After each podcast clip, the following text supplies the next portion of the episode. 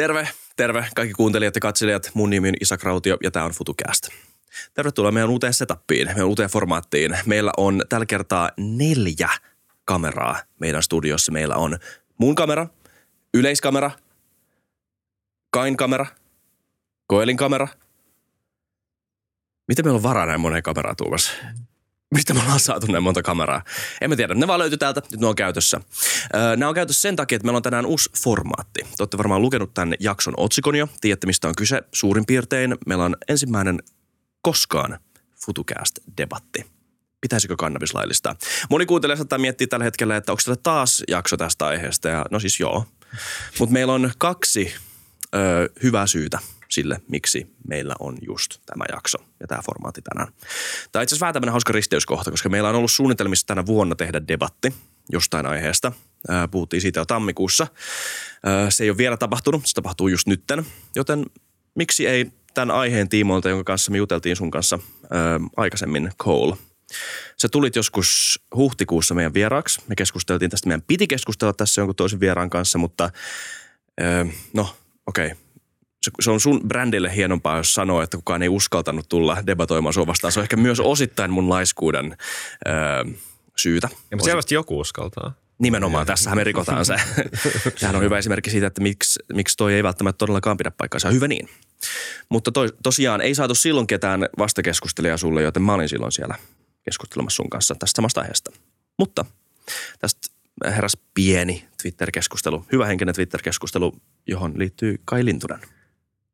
Joo, tosiaan tuossa tota, eduskuntavaalien aikaan ehkä tämmöinen lyhyt briefi siitä, että mitä siinä, mitä siinä oikeastaan tapahtuu. Oli, oli tietenkin niin kuin jännittävät hetket siinä, että miten tämä mun edustama puolue, eli kokoomus pärjää ja erityisesti sitten tota, liberaalipuolue ää, hyökkäsi kovasti niin kuin tällä teemalla.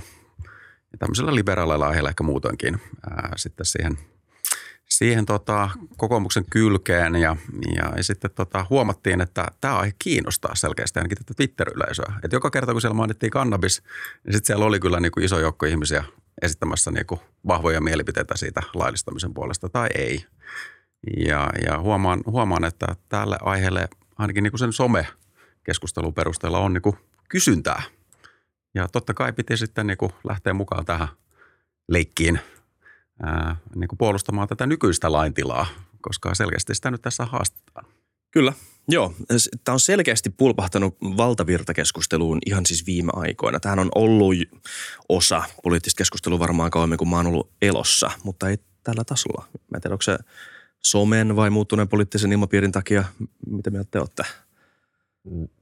Ai, miksi, miksi kannabis on nyt äh, isosti keskustelun aiheena? Niin, vaikka Suomessa, niin Suomessa nimenomaan. No, äh, mä sanoisin, että siihen liittyy kaksi asiaa. Ensinnäkin se dekriminalisointialoite, äh, joka eteni äh, viime eduskunnalle ja äh, jonka käsittely niin kuin aloitti tätä keskustelua, äh, mutta myös se, että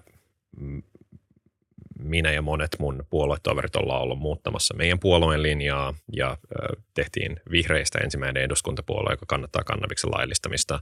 Ja sitten tietenkin tämä kansalaisaloite, joka just keräsi yli 50 000 allekirjoitusta ja tavallaan siihen liittynyt kampanjointi ja aktiivinen somessa asian nostaminen esille, että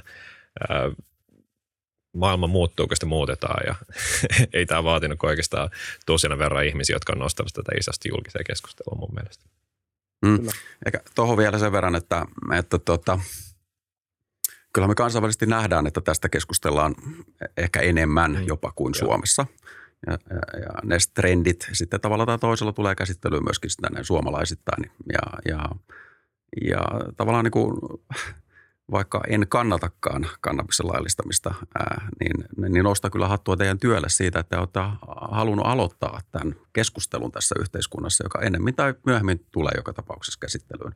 Ja mitä pidempään, mitä pidempään ja mitä laadukkaammin tästä pystytään keskustelemaan ennen kuin ne tavallaan ratkaisun hetket sitten tulee sen kansainvälisen muutoksenkin myötä – Mm, niin sitä parempi varmasti näin yhteiskunnallisesti ja sen takia mäkin lähdin tähän hommaan sitten mukaan. Loistavaa. Kiitos paljon Kai ja toi on muuten tosi hyvä lisäys, että kyllähän Suomeen tietenkin vaikuttaa, mitä kansainvälisesti tapahtuu.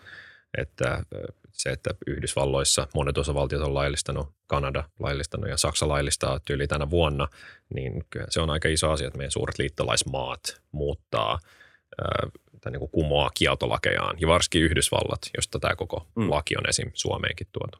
Mutta molemmat on varmaan samaa mieltä siitä, että me ei voida ulkoistaa meidän kansalaiskeskustelua muihin maihin. Ei tietenkään. Hyvä, että käydään tämä täällä. Ei, to, todella tärkeä huomio. Äh, siis, siis kaiken suomalaisen lainsäädännön lähtökohtaan on nimenomaan se, että sen pitää sitten sopia tähän suomalaiseen yhteiskuntaan. Meillä on ihan omat ominaispiirteet suomalaisessa päihdepolitiikassa, ää, vaikka tosin ää, se 20-luvun ää, kieltolaki sitä alkoholin suhteen ää, oli myöskin kansainvälinen ilmiö, joka liittyy siihen omaan kontekstiin silloin. Voidaan siitäkin keskustella hieman, ää, mutta että joka tapauksessa Suomi tarvitsee suomalaisille sopivaa lainsäädäntöä ja meillä on ihan omia – Voidaan lähteä vaikka sitä ihan geneettisestä perinnöstä, että mikä, mikä sitten niin kuin tavallaan on siellä taustalla vaikuttamassa, tai kulttuurinen perintö, tai ylipäätään niin kuin yhteiskunnallinen näkemys siitä, että mikä on niin kuin huumeiden osa yhteiskunnassa tänä päivänä. Tässä alkaa jo argumentteja pulpahtelee esiin, niin mä teen pienen esipuheen, mikä formaatti, mistä on kyse,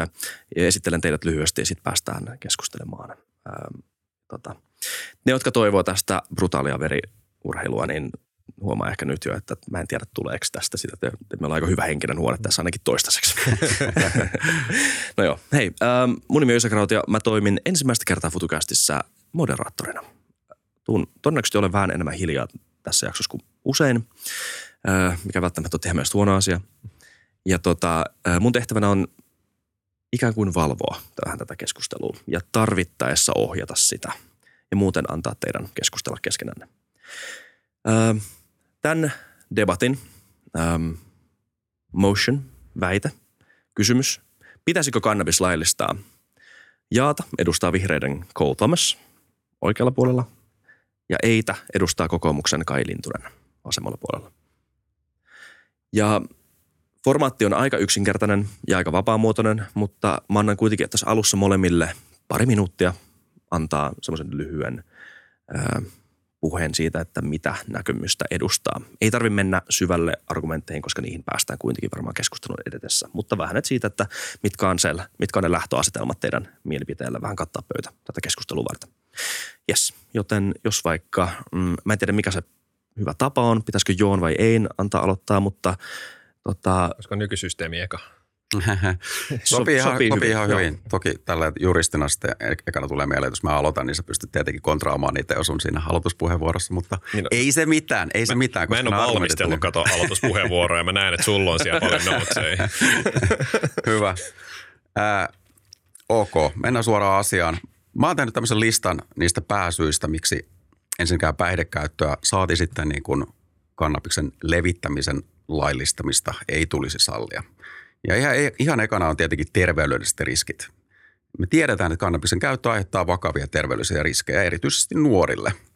Eli se varhainen ja säännöllinen käyttö vaikuttaa aivojen kehitykseen ja voi lisätä siis psykoosin, ahdistuksen ja masennuksen riskiä. Ja pahimmillaan tiedetään myöskin se, että ihan se eka käyttökerta voi siis johtaa psykoosiin. Ja jos nuorella taustalla mielenterveysongelmia, niin tiedetään myöskin se, että kannabis lopulta vain pahentaa niitä – No laillistaminen johtaa kannabiksen käytön lisääntymiseen. Se on niin kuin luonnollinen seuraus siitä, että meillä sitten alkaisi olla tuolla tavalla tai toisella niin kuin sallittua kulttuurisesti ää, ää, käyttää kannabista suomalaisessa yhteiskunnassa. Ja se tietenkin altistaa sitten taas suuremman joukon ihmisiä tämän riippuvuuden kehittymiselle. No minkälaista riippuvuudesta on kysymys? Ei tietenkään samantyyppisistä kuin kovissa huumeissa, mutta puhutaan niin kuin pitkälti myöskin niin kuin sosiaalista riippuvuudesta. Että jos se on jos se on sitten, niin kuin, jos, jos käyttö lisääntyy, niin tavalla tai toisella suurempi määrä sitten niin kuin käyttää ja se on hyväksy, hyväksyttävämpää yhteiskunnassa. Ja tiedetään myöskin se, että kannabiksen päivittäiskäyttö varmasti rapauttaa elämänlaadun ja yksilön sosiaalisten suhteiden kehittymisen. No sitten päästään liikenneturvallisuuteen. Kannabisen käyttö me tiedetään, että se selvästi heikentää ajokykyä ja lisää sitten onnettomuusriskiä. No, jos se laillistaminen johtaa sitten lisääntyneeseen käyttöön, niin sitten meillä on kyllä yleisen liikenneturvallisuuden niin kuin haaste tavalla tai toisella tässä jo edessä. Jo nykyään poliisi viittaa kovasti siihen, että, että tuota, alkoholin sijaan tavalla tai toisella moni liikenneturvallisuus tilanne on niin kuin huumeliitännäinen. Ja kannabisilla tulisi olemaan tässä niin kuin ihan suurempi rooli, jos se laillistettaisiin. Me tiedetään myös, että, että kannabiksen käyttö vaikuttaa kognitiivisiin toimintoihin ihmisellä, eli muistin, keskittymiseen ja oppimiskykyyn. Ja erityisesti nuorten kohdalla tämä tarkoittaa sitä, että tavalla tai toisella niin kuin laajemmasta käytöstä tulisi ongelmia myöskin koulunkäynnissä ja ammatillisessa kehityksessä. No, mainitsin jo tuossa aikaisemmin, että, että ahdistus, masennus, sosiaalisten suhteiden ongelmat ja sosiaalisen eristäytymisen riski kasvaa erityisesti nuorilla. Eli tämmöiset yleiset psykososiaaliset haitat siitä, että nuorista lähtee tähän kannabiksen maailmaan. No erittäin merkittävä syy sitten myöskin niin kuin kannabiksen laillistamista vastaan nämä vaikutukset työelämään. Et vaikka se kannabiksen käyttö olisi suomalaisessa yhteiskunnassa laillista, niin työnantajat tulee jatkossakin asettamaan rajoituksia päihteiden käytölle työntekijöiden keskuudessa. Ja se lisääntynyt käyttö johtaa lisääntyneeseen huumevalvontaan työpaikoilla ja ennemmin tai myöhemmin se työntekijä joutuu sitten, kannabista käyttävä työntekijä joutuu niin kuin ongelmiin siellä työpaikalla, koska sille työnantajalle sen huumeiden vaikutuksen alaisena työskentely on aina tosi kova vastuukysymys. No sitten tietenkin niin kun KOL tulee tänään argumentoimaan, että, että tuota, ikään kuin tämä laillistaminen voisi pysäyttää laittoman huumekaupan. Näinhän ei tulisi käymään. Järjestäytynyt rikollisuus myy aina halvemmalla kuin laillistettu markkina. Ja sitten kun tämä olisi laillistettu suomalaisessa yhteiskunnassa, mm, niin sitä kysyntää sitten olisi yksinkertaisesti enemmän myöskin laittomalle kannabikselle jatkossakin. Kannabiksen käytön laillistaminen johtaisi myös siihen, että näitä huumeiden myyntireittejä ei voitaisi enää selvittää käyttäjien avulla, koska käyttö oli siis laillistettua. Ja tämä heikentäisi merkittävästi poliisityön onnistumisen mahdollisuuksia suomalaisessa yhteiskunnassa. No sitten pari pointtia vielä. Ylipäätään, jos me lähdetään normalisoimaan huumeiden käyttöä yhteiskunnassa, niin se vähentää huumeiden haittojen tiedostamista ja ehkäisyä. Eli normalisointi johtaa siihen, että, että meillä on korkeampi riski yleisesti, erityisesti nuorille päihdeongelmien kehittämiselle, kehittymiselle nuorella iällä ja sitten vaikuttaa sen terveyteen ja hyvinvointiin pidemmällä aikavälillä ihan varmasti. No, mä oon puhunut paljon nuorista, mutta et mietitään, mietitään, niin kun, mietitään, mietitäänpä niin kuin hetki sitä, että on aivan selvää, että niin kun että nuoren aivot kehittyy niin kuin hyvin pitkälle, jopa 25-27-vuotiaaksi asti. Eli, eli Koelkin tulee tänään kertomaan, että ei hän kannata niin kuin välttämättä laillistamista edes 18 ikävuoteen, ikävuoteen mennessä, ää, vaan, vaan sen ikärajan pitäisi olla tavalla tai toisella olla ää, ää, korkeampi. No kuitenkin me tiedetään, että, että tuota, vaikka, vaikka olisi ikärajoituksia, niin olisi tosi, tosi vaikea valvoa nuorten pääsyä laillistetussa kannabisyhteiskunnassa – sitten tämän kannabiksen niin pariin. Eli meillä olisi jonkinlainen ongelma erityisesti nuorten keskuudessa siinä kohtaa, kun se olisi sallittua tietyn ikärajan jälkeen ja kuitenkin se sitten kiinnostaisi myöskin niitä nuorempia henkilöitä. Sitten vielä kansainväliset velvoitteet. Ensinnäkin Suomi on sitoutunut sen tyyppisiin kansainvälisiin velvoitteisiin, että me estetään huumeiden leviämistä yhteiskunnassa. Jos sitten aletaan tekemään niin kovin ristiriitaisia kansallisia strategioita siitä, että, että tota, että eri maissa on erilaisia huumausainepoliittisia linjavetoja, niin tähän tulee sitten niin kuin tietenkin heikentämään sitä huumeiden vastaista työtä tavalla tai toisella. Ja ihan vikana vielä sitten tämä kuuluisa porttiteoria, jolla tarkoitetaan tietenkin sitä, että toimiiko se kannabis porttina myös muiden, muiden huumeiden käytölle, niin kyllä niin kuin, kun keskustelee vaikka vanhempien kanssa, niin kaikki huumeiden käyttö tavalla tai toisella alkanut niistä miedoista huumeista, useimmiten sitten sitä kannabiksesta. Ja sitten tämä fysiologia yksinkertaisesti ihmisellä menee vaan niin, että mitä huumeita käytetään, niin, niin jonkinlainen resistenssi ihmisellä siihen sitten syntyy, että jos haluaa sen saman vaikutuksen, niin sitten pitää niin kuin alkaa käyttää vahvempia huumeita yksinkertaisesti. Eli tämä porttiteoria tavalla tai toisella käytännön tasolla, vaikka THL nyt esimerkiksi argumentoi, että tavallaan kansanterveyden tasolla tämmöistä, tämmöistä niin kuin suoraa kausaliteettia ei voida ehkä nähdä, niin joka tapauksessa monen nuoren kohdalla tämä tulisi toimimaan porttina vahvempien huumeiden käytöllä näistä syistä, ja näitä oli aika monta, näitä taisi olla ehkä tuommoinen 11, jos lasken tässä oikein, niin, niin en, en kannata ainakaan nykytilanteessa suomalaisessa yhteiskunnassa kannabiksen laillistamista. Jes, kiitos Kai. Ja se oli enemmän kuin pari minuuttia, kun Ei, saat saman no mä sain äh, sama määrä, ei mä, äh, mä sain 12 pointtia, mutta äh, mä kirjoitin tällaiset muistiinpanot, että mä ajattelin, että voidaan käydä näitä. Sen sijaan, että mä tein jonkun niin kuin avauspuheenvuoron, niin voitaisiko mä vaan mennä näihin Voidaan hyvä. Kain väitteisiin Back ja, forth, ja, ja keskustella, keskustella näistä. Aloitetaanko vaikka, vaikka viimeisestä, porttiteoriasta? Joo. Eli äh, sanoit, että käyttö aina alkaa kannabiksesta, jos mm. esim. puhuu vanhempien kanssa, mutta ootko sitä mieltä, että, että siis eikö käyttö olla tupakasta tai alkoholista? Mm, Ja onko ne porttipäihteet, joiden pitäisi olla kielletty? Niin. Ää, nykyään kun keskustelee nuorten kanssa, niin alkoholi ei ole välttämättä enää kovinkaan suuressa roolissa. Mm, Tämmöisen kuvan mä oon saanut. Joo, joo, mutta siis jos me, jos me katsotaan vaikka ihmisiä, jotka käyttää opioideja ongelmallisesti, jotka niin kuin meidän yhteiskunnassa yleensä mielletään kaikista ongelmallisimma, ongelmallisimmaksi päihteiden käyttäjiksi, mm. niin heidän päihde, ensimmäinen päihde, mitä he on kokeillut, on todennäköisesti alkoholi Mm. tai tupakka ja sitten sen jälkeen kannabis. Mm.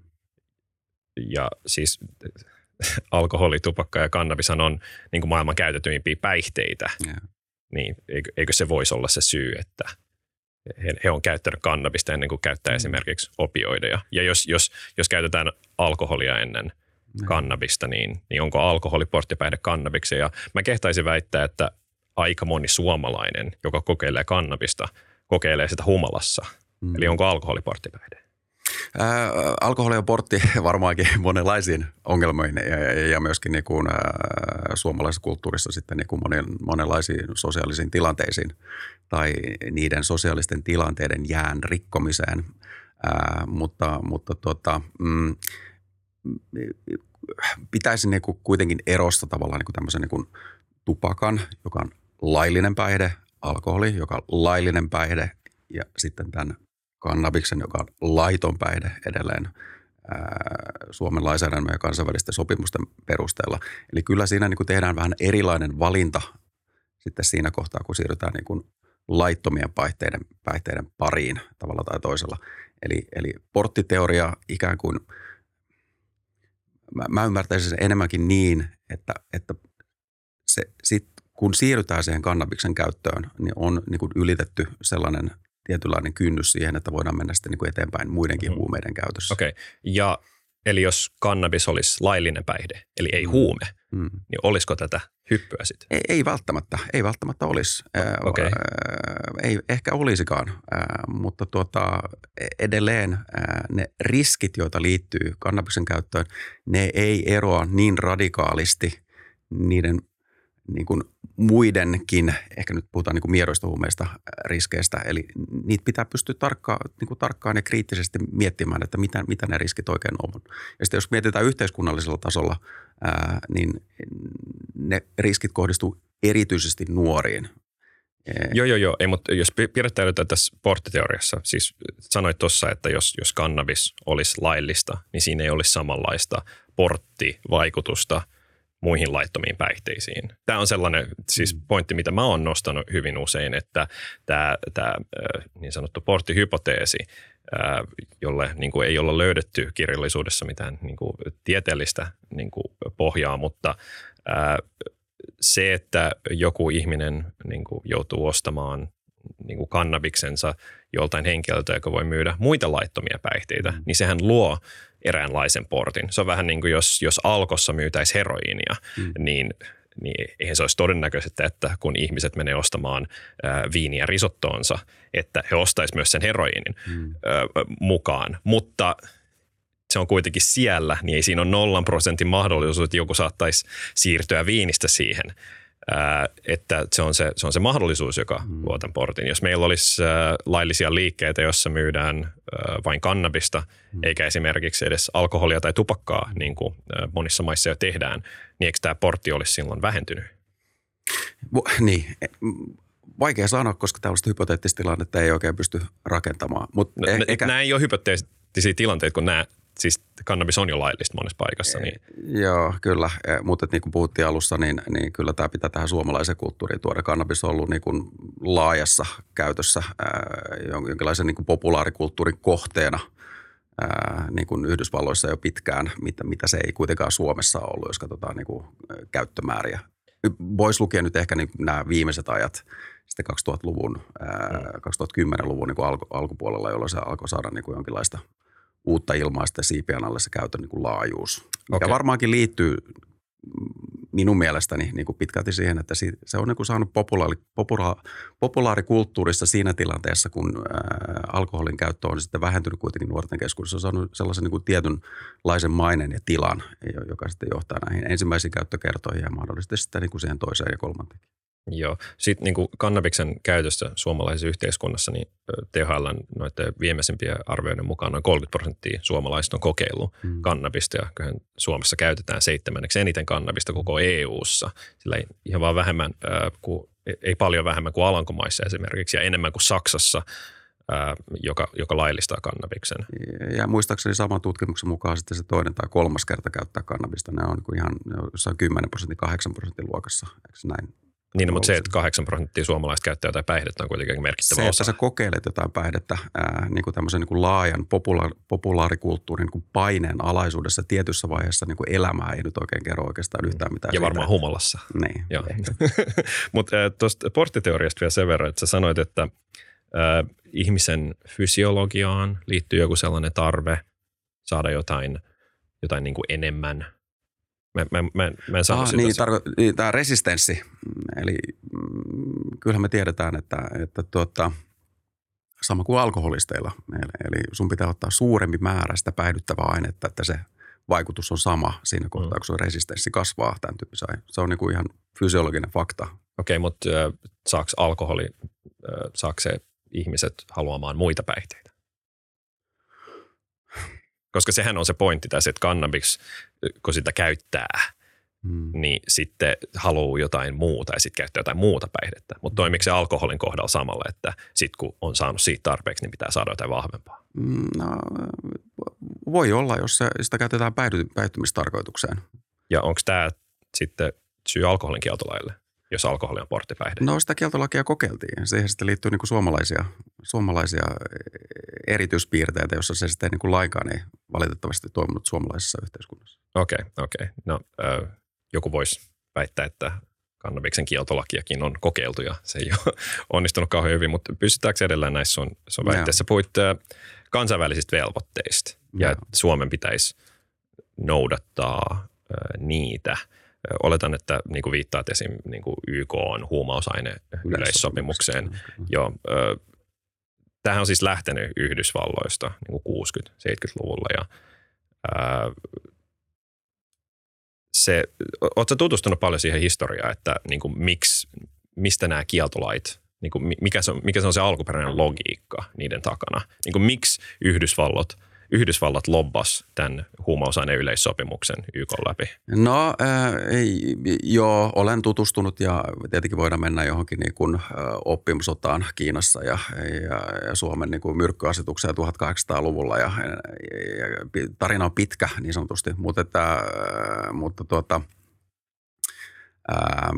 mm, Mutta siis nimenomaan puhutaan, puhutaan niinku, äh, niinku kannabiksesta, tästä äh, Harry Anslingerista, niinku Mm. Yhdysvaltojen äh, huumeviraston perustajasta Mm. ja hän, joka oli myös kirjoittamassa tätä huumausaineen yleissopimusta ja Nixonin hallinnosta. Mitkä heidän motiivit oli tälle asialle? No ne hei, ne, siinä teidän kansalaisaloitteessahan ne tuli niinku myöskin niinku kovasti esille. Arvostan, että olet lukenut. olen lukenut senkin myöskin. ja, ja, tietenkin niinku, ehkä siinä niinku hämmästytti eniten se, että, että, se, että se kansalaisaloite oli niinku pitkälti siitä yhdysvaltalaisesta yhteiskunnasta ja siitä, siitä tuota, mm, ää, erilaisten eh, etnisten taustojen ää, niin kuin analyysistä ja erilaisten niin kuin, Tämä oli yksi osa, se oli aika pitkä aloite. Kyllä, kyllä. Mutta että joka tapauksessa sen niin kuin tuominen tähän suomalaiseen yhteiskuntaan, niin tuntui, tuntui hieman niin kuin kaukaa haetulta. Että tietenkin niin kuin toivoisin, että kun tehdään kansalaisaloite, niin se on sitten sen tyyppinen, se on niin kuin nimenomaan niin kuin mietitty tässä suomalaisen niin kuin yhteiskunnan Joo, no, mutta siis kyllähän meidän pitää katsoa, että niin kuin mistä nämä lait tulee. Että Niin. siis äh, Nixonin hallinnon äh, niin kuin tavoitehan oli hiljentää poliittista oppositiota. Mm. Ne, siis sen avustajat on sanonut jälkeenpäin, että ne tiesi, että tässä ei ollut kyse mistään kansanterveydestä, vaan siitä, että ne ei voinut tehdä siitä laitonta olla sotaa vastaan tai tummaihoinen, joka vaati kansalaisoikeuksia, mm. mutta ne pysty kriminalisoida näiden ihmisten käyttämät päihteet ja sitä kautta kriminalisoida myös nämä ihmiset. Mm. Ja Yhdysvalloissa on ö, perinteisesti ollut tällainen niin kuin maailmanvaltiasmentaliteetti, että jos siellä tehdään jotain, niin se pitää viedä muualle maailmaan, eikä tietenkään ö, huumeiden vastaista sotaa pysty sotimaan vain yhdessä maassa, vaan Yhdysvallat halusi tietenkin mm. levittää tämä sodan muualle. Ja silloin kun Suomeen ollaan tuotu ö, kannabiksen kieltolaki, niin eihän silloin tietenkään kyseenalaistettu niin kuin mitä, mitä Yhdysvallat – aikoo, vaan tänne otettiin sen oikeastaan niin kuin paljon mitään kysymättä. Ja, mm. ja esim. dekriminalisointialoitteen käsittelyssä niin oikeustieteen asiantuntijat sanoivat, että niin kuin eihän tämä niin kuin nykyinen laki läpäisisi meidän perustuslaillisia mm. niin kuin tarkasteluja. Uh, Ää, niin Mä, mä, yksi, mä halusin, yksi mä halusin käytännössä vaan kyseenalaistaa, että niin kuin mikä on näiden kansainvälisten sopimusten niin kuin alkuperäinen motiivi, mistä ne tulee. Ja siis mitä tulee tähän kansalaisaloitteeseen ja mitä siinä analysoidaan, niin mun mielestä siinä on aika sellainen niin kuin laaja perspektiivi. Ja totta kai siinä kannattaa ottaa huomioon niin kuin kieltolain kotimaan, niin kannabiksen kieltolain kotimaan Yhdysvaltojen mm. niin kuin ne motiivit ja myös se tilanne, mikä siellä on. Koska siellähän ollaan niin kuin nyt laajasti ymmärretty niin kuin kannabiksen kieltolain epäonnistuminen. Esim. presidentti Joe Biden puhuu aktiivisesti sitä vastaan. Ja siellä on enemmistö amerikkalaisista asuosavaltioissa, jos kannabis on jo laillista. Et, ja sitten näistä kansainvälisistä velvoitteista myös se, että mehän nähdään, että eihän niin loppujen lopuksi ole väliä – niin kuin esimerkiksi Kanada ja Uruguay valtioina on jo laillistaneet kannabiksen ja on paljon muita. Meillä asuu yli puoli miljardia ihmistä maissa mm. ja osavaltioissa, jossa kannabis on laillista. Et mm. ne, onhan ne tietenkin hidaste, mutta mm. este ne ei ole. Ja samaan aikaan meillä on erittäin niin kuin, ihan eri tavalla kuin missään Pohjoismaissa, niin erittäin tiukkoja hallituksia niin kuin kaikenlaista ää, niin kuin huumeiden käyttöä vastaan. Ja varmasti maailman niin kuin, ylivoimainen enemmistö äh, äh, ihmisistä niin kuin asuu niin kuin suhteellisen tiukan äh, lainsäädännön piirissä, mitä tulee niin kuin huumeiden käyttöön. Mm. E, e, eihän niin kuin, ymmärrän, ymmärrän niin kuin hyvin sen, että, että totta kai täällä on niin kuin, Yhdysvalloilla, jossa niin kuin, sitten huumeiden käytön niin kuin, yhteiskunnalliset ongelmat alkoi näkyä niin kuin suuressa mittakaavassa niin kuin varhaisessa vaiheessa niin kuin yksinkertaisesti ää, sen yhteiskunnan niin kuin taloudellisten ja sosiaalisten niin kuin kehitysten myötä niin kuin aikaisessa vaiheessa, niin totta kai silloin niin kuin on luonnollista, että Yhdysvallat on ollut niin kuin tavallaan tämän kehityksen niin kuin kärjessä tavalla tai toisella sitten niillä omilla, omilla politiikoilla, mutta ei, ei se sitä niin kuin poista, että meidän pitää niin kuin Euroopassa, Suomessa erityisesti kehittää sitten sellaista lainsäädäntöä, joka niin kuin sopii meille. Joo, no, tuossa mä oon samaa mieltä ja se, että enemmistö ihmisistä asuu maissa, missä on edelleen tällainen huumausaineen yleissopimuksen inspiroima päihdepolitiikka, niin se ei ole oikeastaan mun mielestä niin kuin hyvä argumentti edelleen seurata sitä. Eikö enemmistö maailman ihmistä asu maissa, jotka ei ole demokratioita? Okei, okay, mutta ainakin iso osa. Äh, mutta äh, noista kansainvälisistä velvoitteista. Mutta mä, tämä, mä, tämä, no ihan, ihan tuo pakko tarttua, että tavallaan niin sä nyt rakennat vähän tällaista tarinaa siitä, että ikään kuin ihmiset olisivat laillistamisen puolella, mutta nämä heidän demokratiansa eivät anna heille tällaisia oikeuksia. Eihän se näin niin kuin demokraattisessa yhteiskunnassa toimi, vaan meidän, mä en koittanut sanoa. Meidän pitää, meidän pitää niin kuin, jos haluamme niin kuin tämmöistä järjestäytynyttä hyvää päätöksentekomentaliteettia, meidän pitää pystyä keskustelemaan näistä asioista, käsittelemään näitä mm, asioita, mm-hmm. ää, olemaan luomatta tällaisia ikään kuin, niin kuin uhkakuvia ää, tai olemaan niin kuin painottamatta pelkästään tällaista niin kuin yksilön itsemääräämis niin kuin, perspektiiviä tilanteessa, jossa kuitenkin me tiedetään, että huumeisiin liittyy niin kuin ihan raskaita terveydellisiä ja sosiaalisia niin kuin ongelmia ja haasteita. Ja silloin, silloin niin kuin sellainen niin kuin yksipuolinen, yksipuolinen mm, niin kuin yksilön oikeuksien niin kuin painottaminen, se ei vaan niin kuin yksinkertaisesti toimi, koska siellä on sitten ne muut yksilöt siellä taustalla, joilla on – joita minä edustan, joilla on niin kuin ihan aitoja huolia siitä, että mitä tämä nyt sitten tarkoittaisi, jos me aletaan niin kuin yksinkertaisesti vaan painottamaan yksilön itsemääräämisoikeutta siitä, että hän saa tehdä keholla mitä, mitä haluaa. Ja, no mä, mä ymmärrän toki sun huolet ää, ja ehkä mä voisin jatkaa tätä näitä sun argumenttien läpikäynnistä. Joo, sä, sä puhut paljon nuorista ja sehän on niin kuin erittäin hyvä asia. Itse olen nuori, niin omat asiani kiinnostaa. Mut, niin siis sanoit, että mä oikeastaan käyn näitä sun argumentteja tavallaan niin kuin käänteisessä järjestyksessä, mitä ne sa- sä sanoit, mutta ää, sanoit, että se olisi vaikea valvoa nuorten pääsyä kannabiksen pariin. Onko se sun mielestä nyt helppoa ja toimiiko se? No ensinnäkin tuota, äh, huumekauppahan on mennyt niin kuin niin sanottuihin pimeisiin verkkoihin, ei välttämättä edes pimeisiin, mutta niin kuin internettiin. Aika harva näkee enää tuolla missään metroaseman vieressä ketään niin kuin kaupittelemassa jotain pötköä. En tiedä, olette te törmännyt sellaiseen, mutta mä en ole törmännyt Suomessa kertaakaan.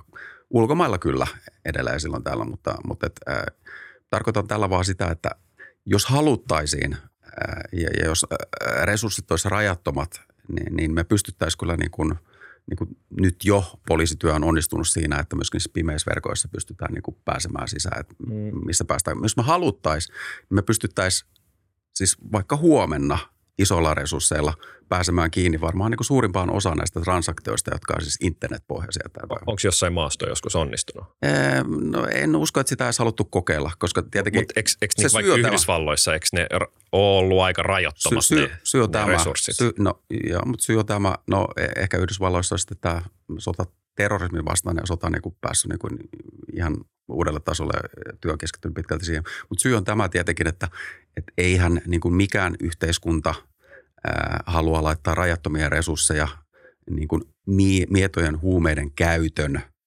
ää, ää, niin kuin estämiseen niin kuin tämmöisellä kovalla poliisityöllä. Se olisi niin kuin suhteeton yksinkertaisesti keino. Aika monet tavoite. maat kyllä tekee tota.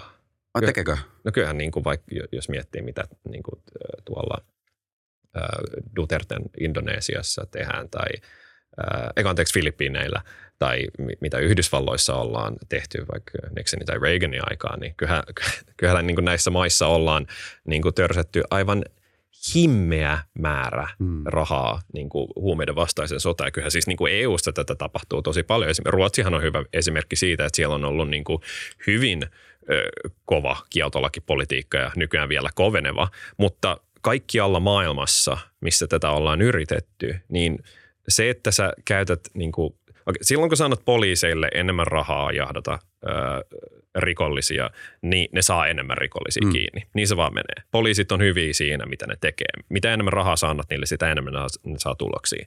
Mutta kysynnän ja tarjonnan lakia vastaan on tosi vaikea taistella. Mm. Eli silloin, kun poliisi saa kiinni toimijoita, jotka ö, tuottaa ja myy kannabista – niin ö, sen ö, tuotteen hinta vaan nousee ja sitten mm. se, se tarjonta aina tulee.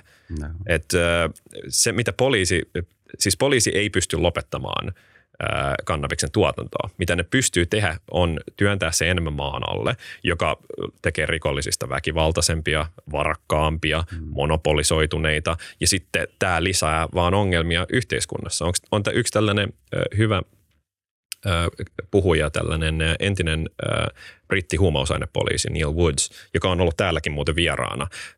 Kannattaa katsoa hänen jakso, missä hän oli keskustelmassa, niin hän oli siis peitetehtävissä 14 vuotta ja hän puhuu paljon siitä, että miten poliisin, tai siis miten yhteiskunnan pitää vaan lopettaa näiden kieltolakien toimeenpano, koska poliisi vaan luo lisää haittoja heidän toimintansa kautta. Mm että ei se mene silleen, että jos me haluttaisiin, niin me voitaisiin päästä eroon huumeista toimeenpanolla kovempaa kieltolakia. Mm. Ei. Silloin oikeastaan me saadaan vaan enemmän haittoja. Ne päihteet mm. myös, niistä yleensä tulee myös vaarallisempia, mm. koska ne väkivaltaisemmat ja monopolisoituneemmat rikolliset, niin niitä kiinnostaa vähemmän niiden, niin kuin heidän asiakkaidensa elämä mm. siinä vaiheessa. Tuossa oli tota, mä siis juristiammatiltani ja juristikoulutukseen ainakin meidän aikana kuuluu vielä siis nämä oikeudenkäyntivierailut. Ja, ja silloin aikoina satuin käymään niin kuin aika monessa huumausaine oikeudenkäynnissä. Ja siellä oli siis tällaisia nuoria, nuoria huumausaine rikollisia tavalla tai toisella. Ää, mm, ja, ja kyllä, kyllä niin kuin se viesti, viesti, viesti minun mielestäni niin kuin kun keskusteltiin näiden taustoista ja mitä siellä on kaikenlaista tapahtunut, niin viesti on niin kuin yleisesti se, että, että tuota, kyllä niihin rikoksiin päästään kiinni ää, ja parempi tapa päästä niihin rikoksiin kiinni on se, e, että, että tuota, päästään niin varhaisessa vaiheessa niin kuin lievienkin huumausainerikosten yhteydessä, koska sieltä löytyy useimmiten taustalta sitten niitä reittejä, joita pitkin sitten huumeita kuljetetaan Suomeen. Päästään kiinni niihin myyjiin. Ja jos, jos, jos sitten niin kuin tavallaan niin kuin idea olisi tämä, että me unohdettaisiin kokonaan niin kuin se käyttöpuoli tästä niin kuin poliisityön selvittelykentästä – ää, niin olisi todella, todella vaikea päästä kiinni enää sitä niihin reitteihin, mitä se okay, taustalla tapahtuu. Mitä se tekee sitten, kun otetaan kiinni, niin kun, kun puretaan niitä reittejä, millä mm. maahan tuodaan Suomeen, otetaan kiinni toimijoita, niin, niin mitä se sitten todellisuudessa tekee? Lopettaako se, lopettaako se nämä markkinat, katoako ne? Ei. Se keskittää ne joillekin toisille toimijoille. Ei, ne, ei, ne ei poistu kieltolailla. Ikinä varmasti se ainakin vaikeuttaa sitä työtä, eikö niin? Kun tämän, siis niin se vaikeuttaa, joka nostaa sitä, sen päihteen hintaa. Just näin. Kysyn ja, eli, tarjonnan mukaisesti. Kysyn just niin. Jos sitä tarjontaa sitten on niin kuin rankasti vähemmän, niin silloin tietysti sitä tuota, ja kysyntä, kysyntää sitten on edelleen se sama määrä kuin aikaisemmin. Silloin tietenkin niin kuin se, silloin hinta kasvaa joka tapauksessa ja siitä tulee vaikeampaa sitä käytöstä. Mutta e- eikö tämä, Mut eikö ei, sama markkinamekanismi, miksei? Koska, koska sitä tarjontaa aina on. No ainakin siellä on sitä lyhytaikaisia iskuja sille, miten... Niin, lyhytaikaisia niin, iskuja, kyllä. Joka tapauksessa, joka sitten varmasti Joo. vaikeuttaa kuitenkin sitä niin kuin käyttöä jossain määrin. Ja voi pelastaa ihmisiä yksinkertaisesti siitä, että aha, nyt, nyt tätä ei ole tarjolla.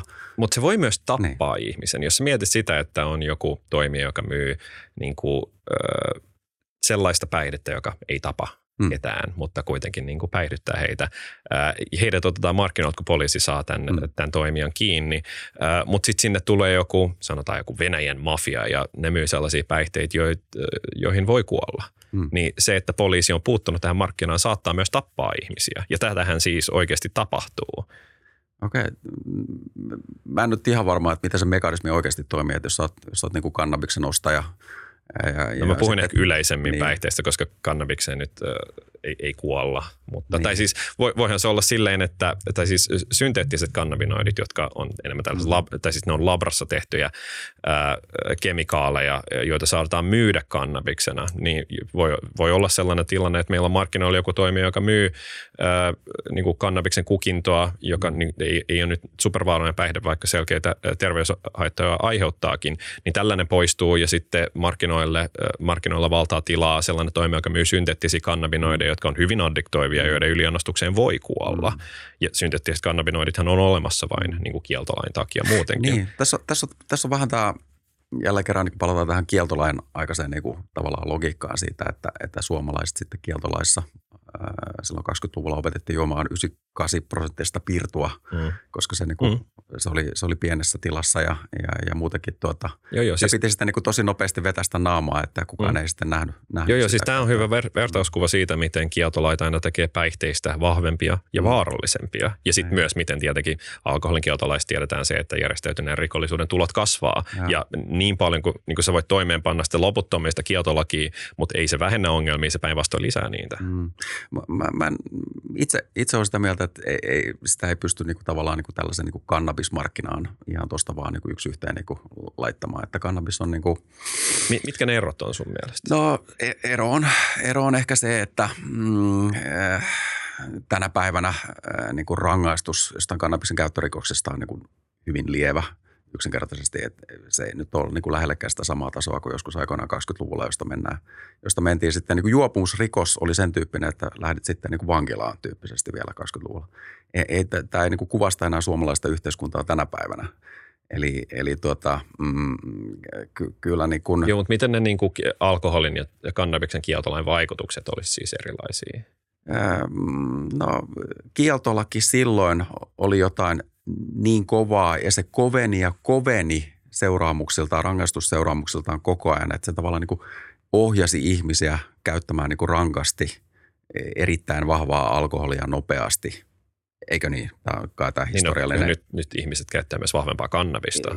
Joo, mutta tänä päivänä ihmisten äh, tavallaan niin kuin, äh, se rangaistuksen pelko ei ole minun mielestäni sen tyyppinen, että se niin kuin suoraan johtaa esimerkiksi johonkin kannabinoiden, jo synteettisten kannabinoiden niin käyttöön. Ja, ja, ihminen ottaisi sillä perusteella riskin jostain kuolemasta.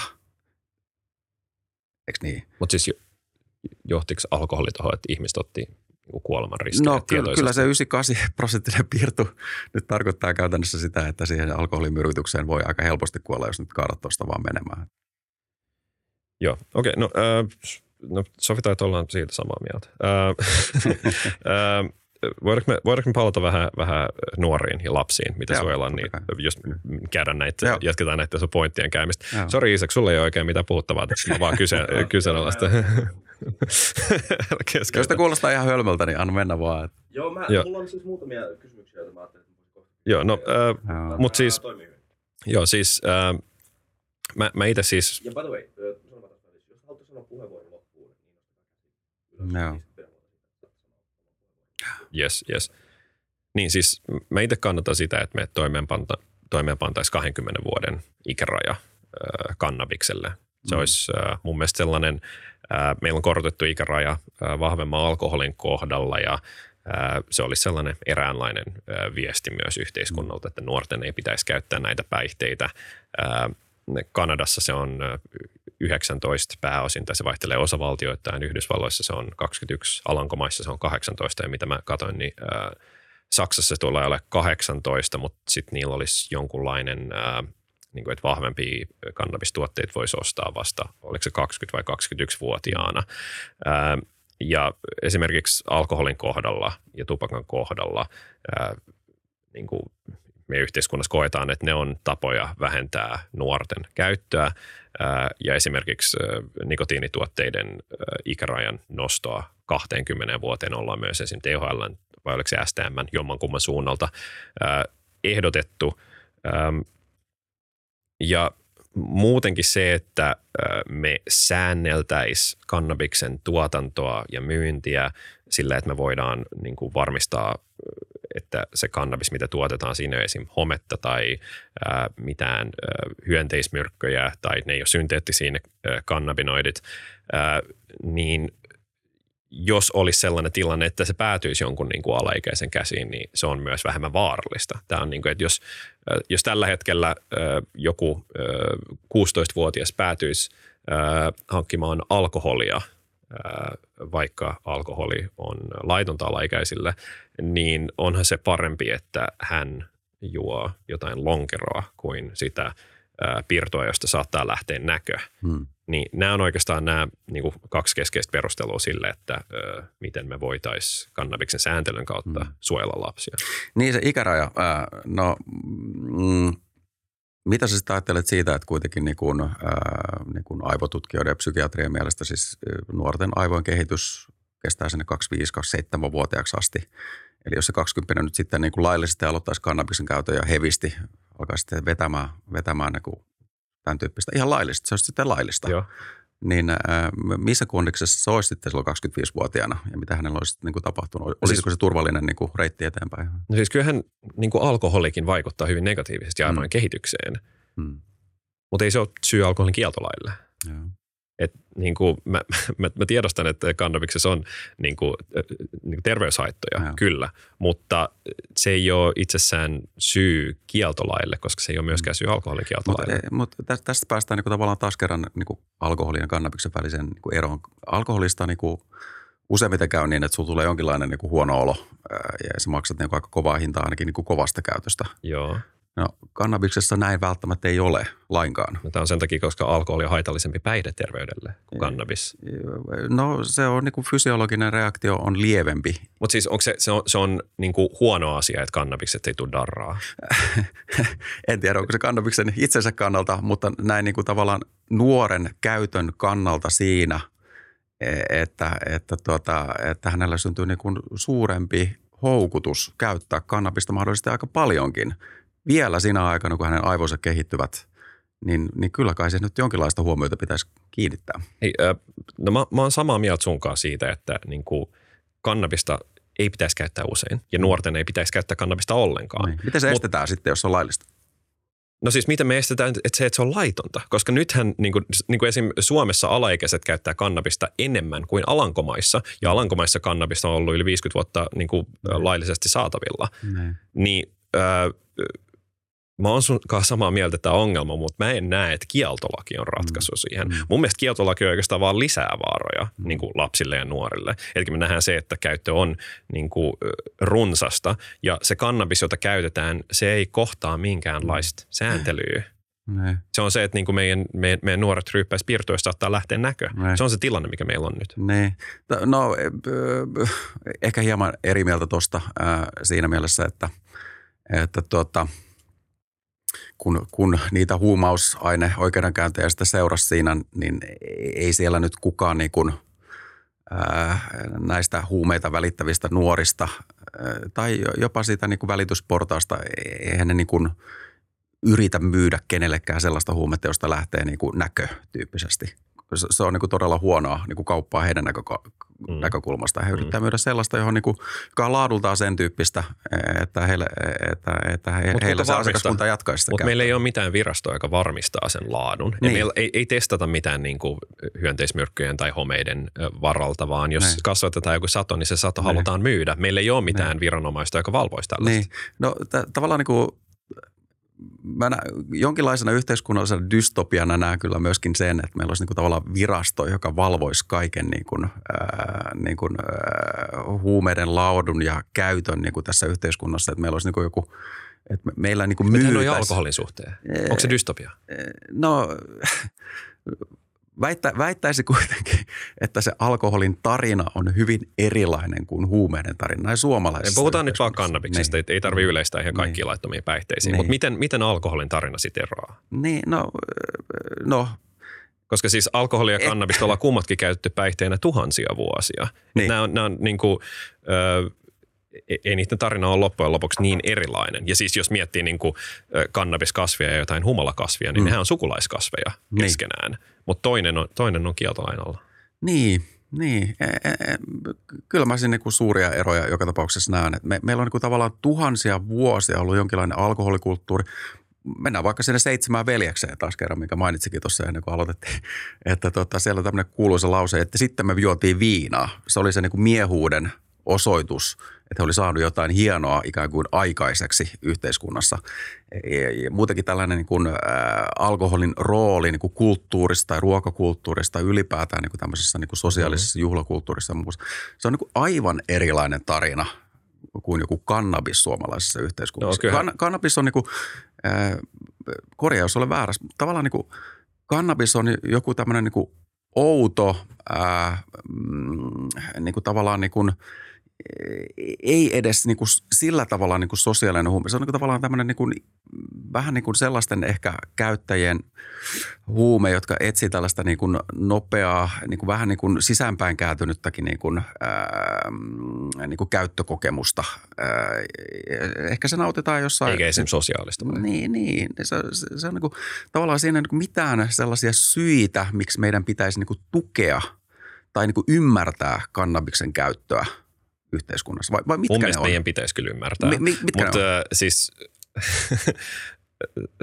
siis no ensinnäkin äh, kyllähän kannabiksella on myös pitkä historia Suomessa, että niin kuin hamppuahan täällä ollaan käytetty monenlaisia tarkoituksia. Esimerkiksi Kalevalassa jo mainitaan äh, hamppuöljyn kuumentaminen ja lääkekäyttö. Että toi Aleksi Hupli on kirjoittanut tämän, ollut kirjoittamassa tätä lääkekannabiskirjaa ja siellä äh, on, on lainaus tästä. Äh, ja jos miettii jotain niin kuin vaikka MM-kultajuhlia, missä Gettomasa räppää koko Suomen edessä siitä, miten hän käyttää kannabista, niin en mä tiedä mitään muita suomalaisempia asioita kuin MM-kultajuhlit Kalevala. Että kyllähän silleen niin kuin kannabis liittyy hyvin vahvasti myös suomalaiseen kulttuuriin. Ja kun miettii sitä, että 400 000 suomalaista käyttää kannabista tänä vuonna, mm. ää, niin sillä, sillä, sellaista käyttökulttuuria on olemassa myös Suomessa. Ja tämä, että niin kuin kannabiksen käyttäjät olisi tietynlaisia. Tämä, tämä keskustelu usein särähtää mun korvaa sen takia, koska niin kuin ihmiset käyttää kannabista hyvin monenlaisista syistä.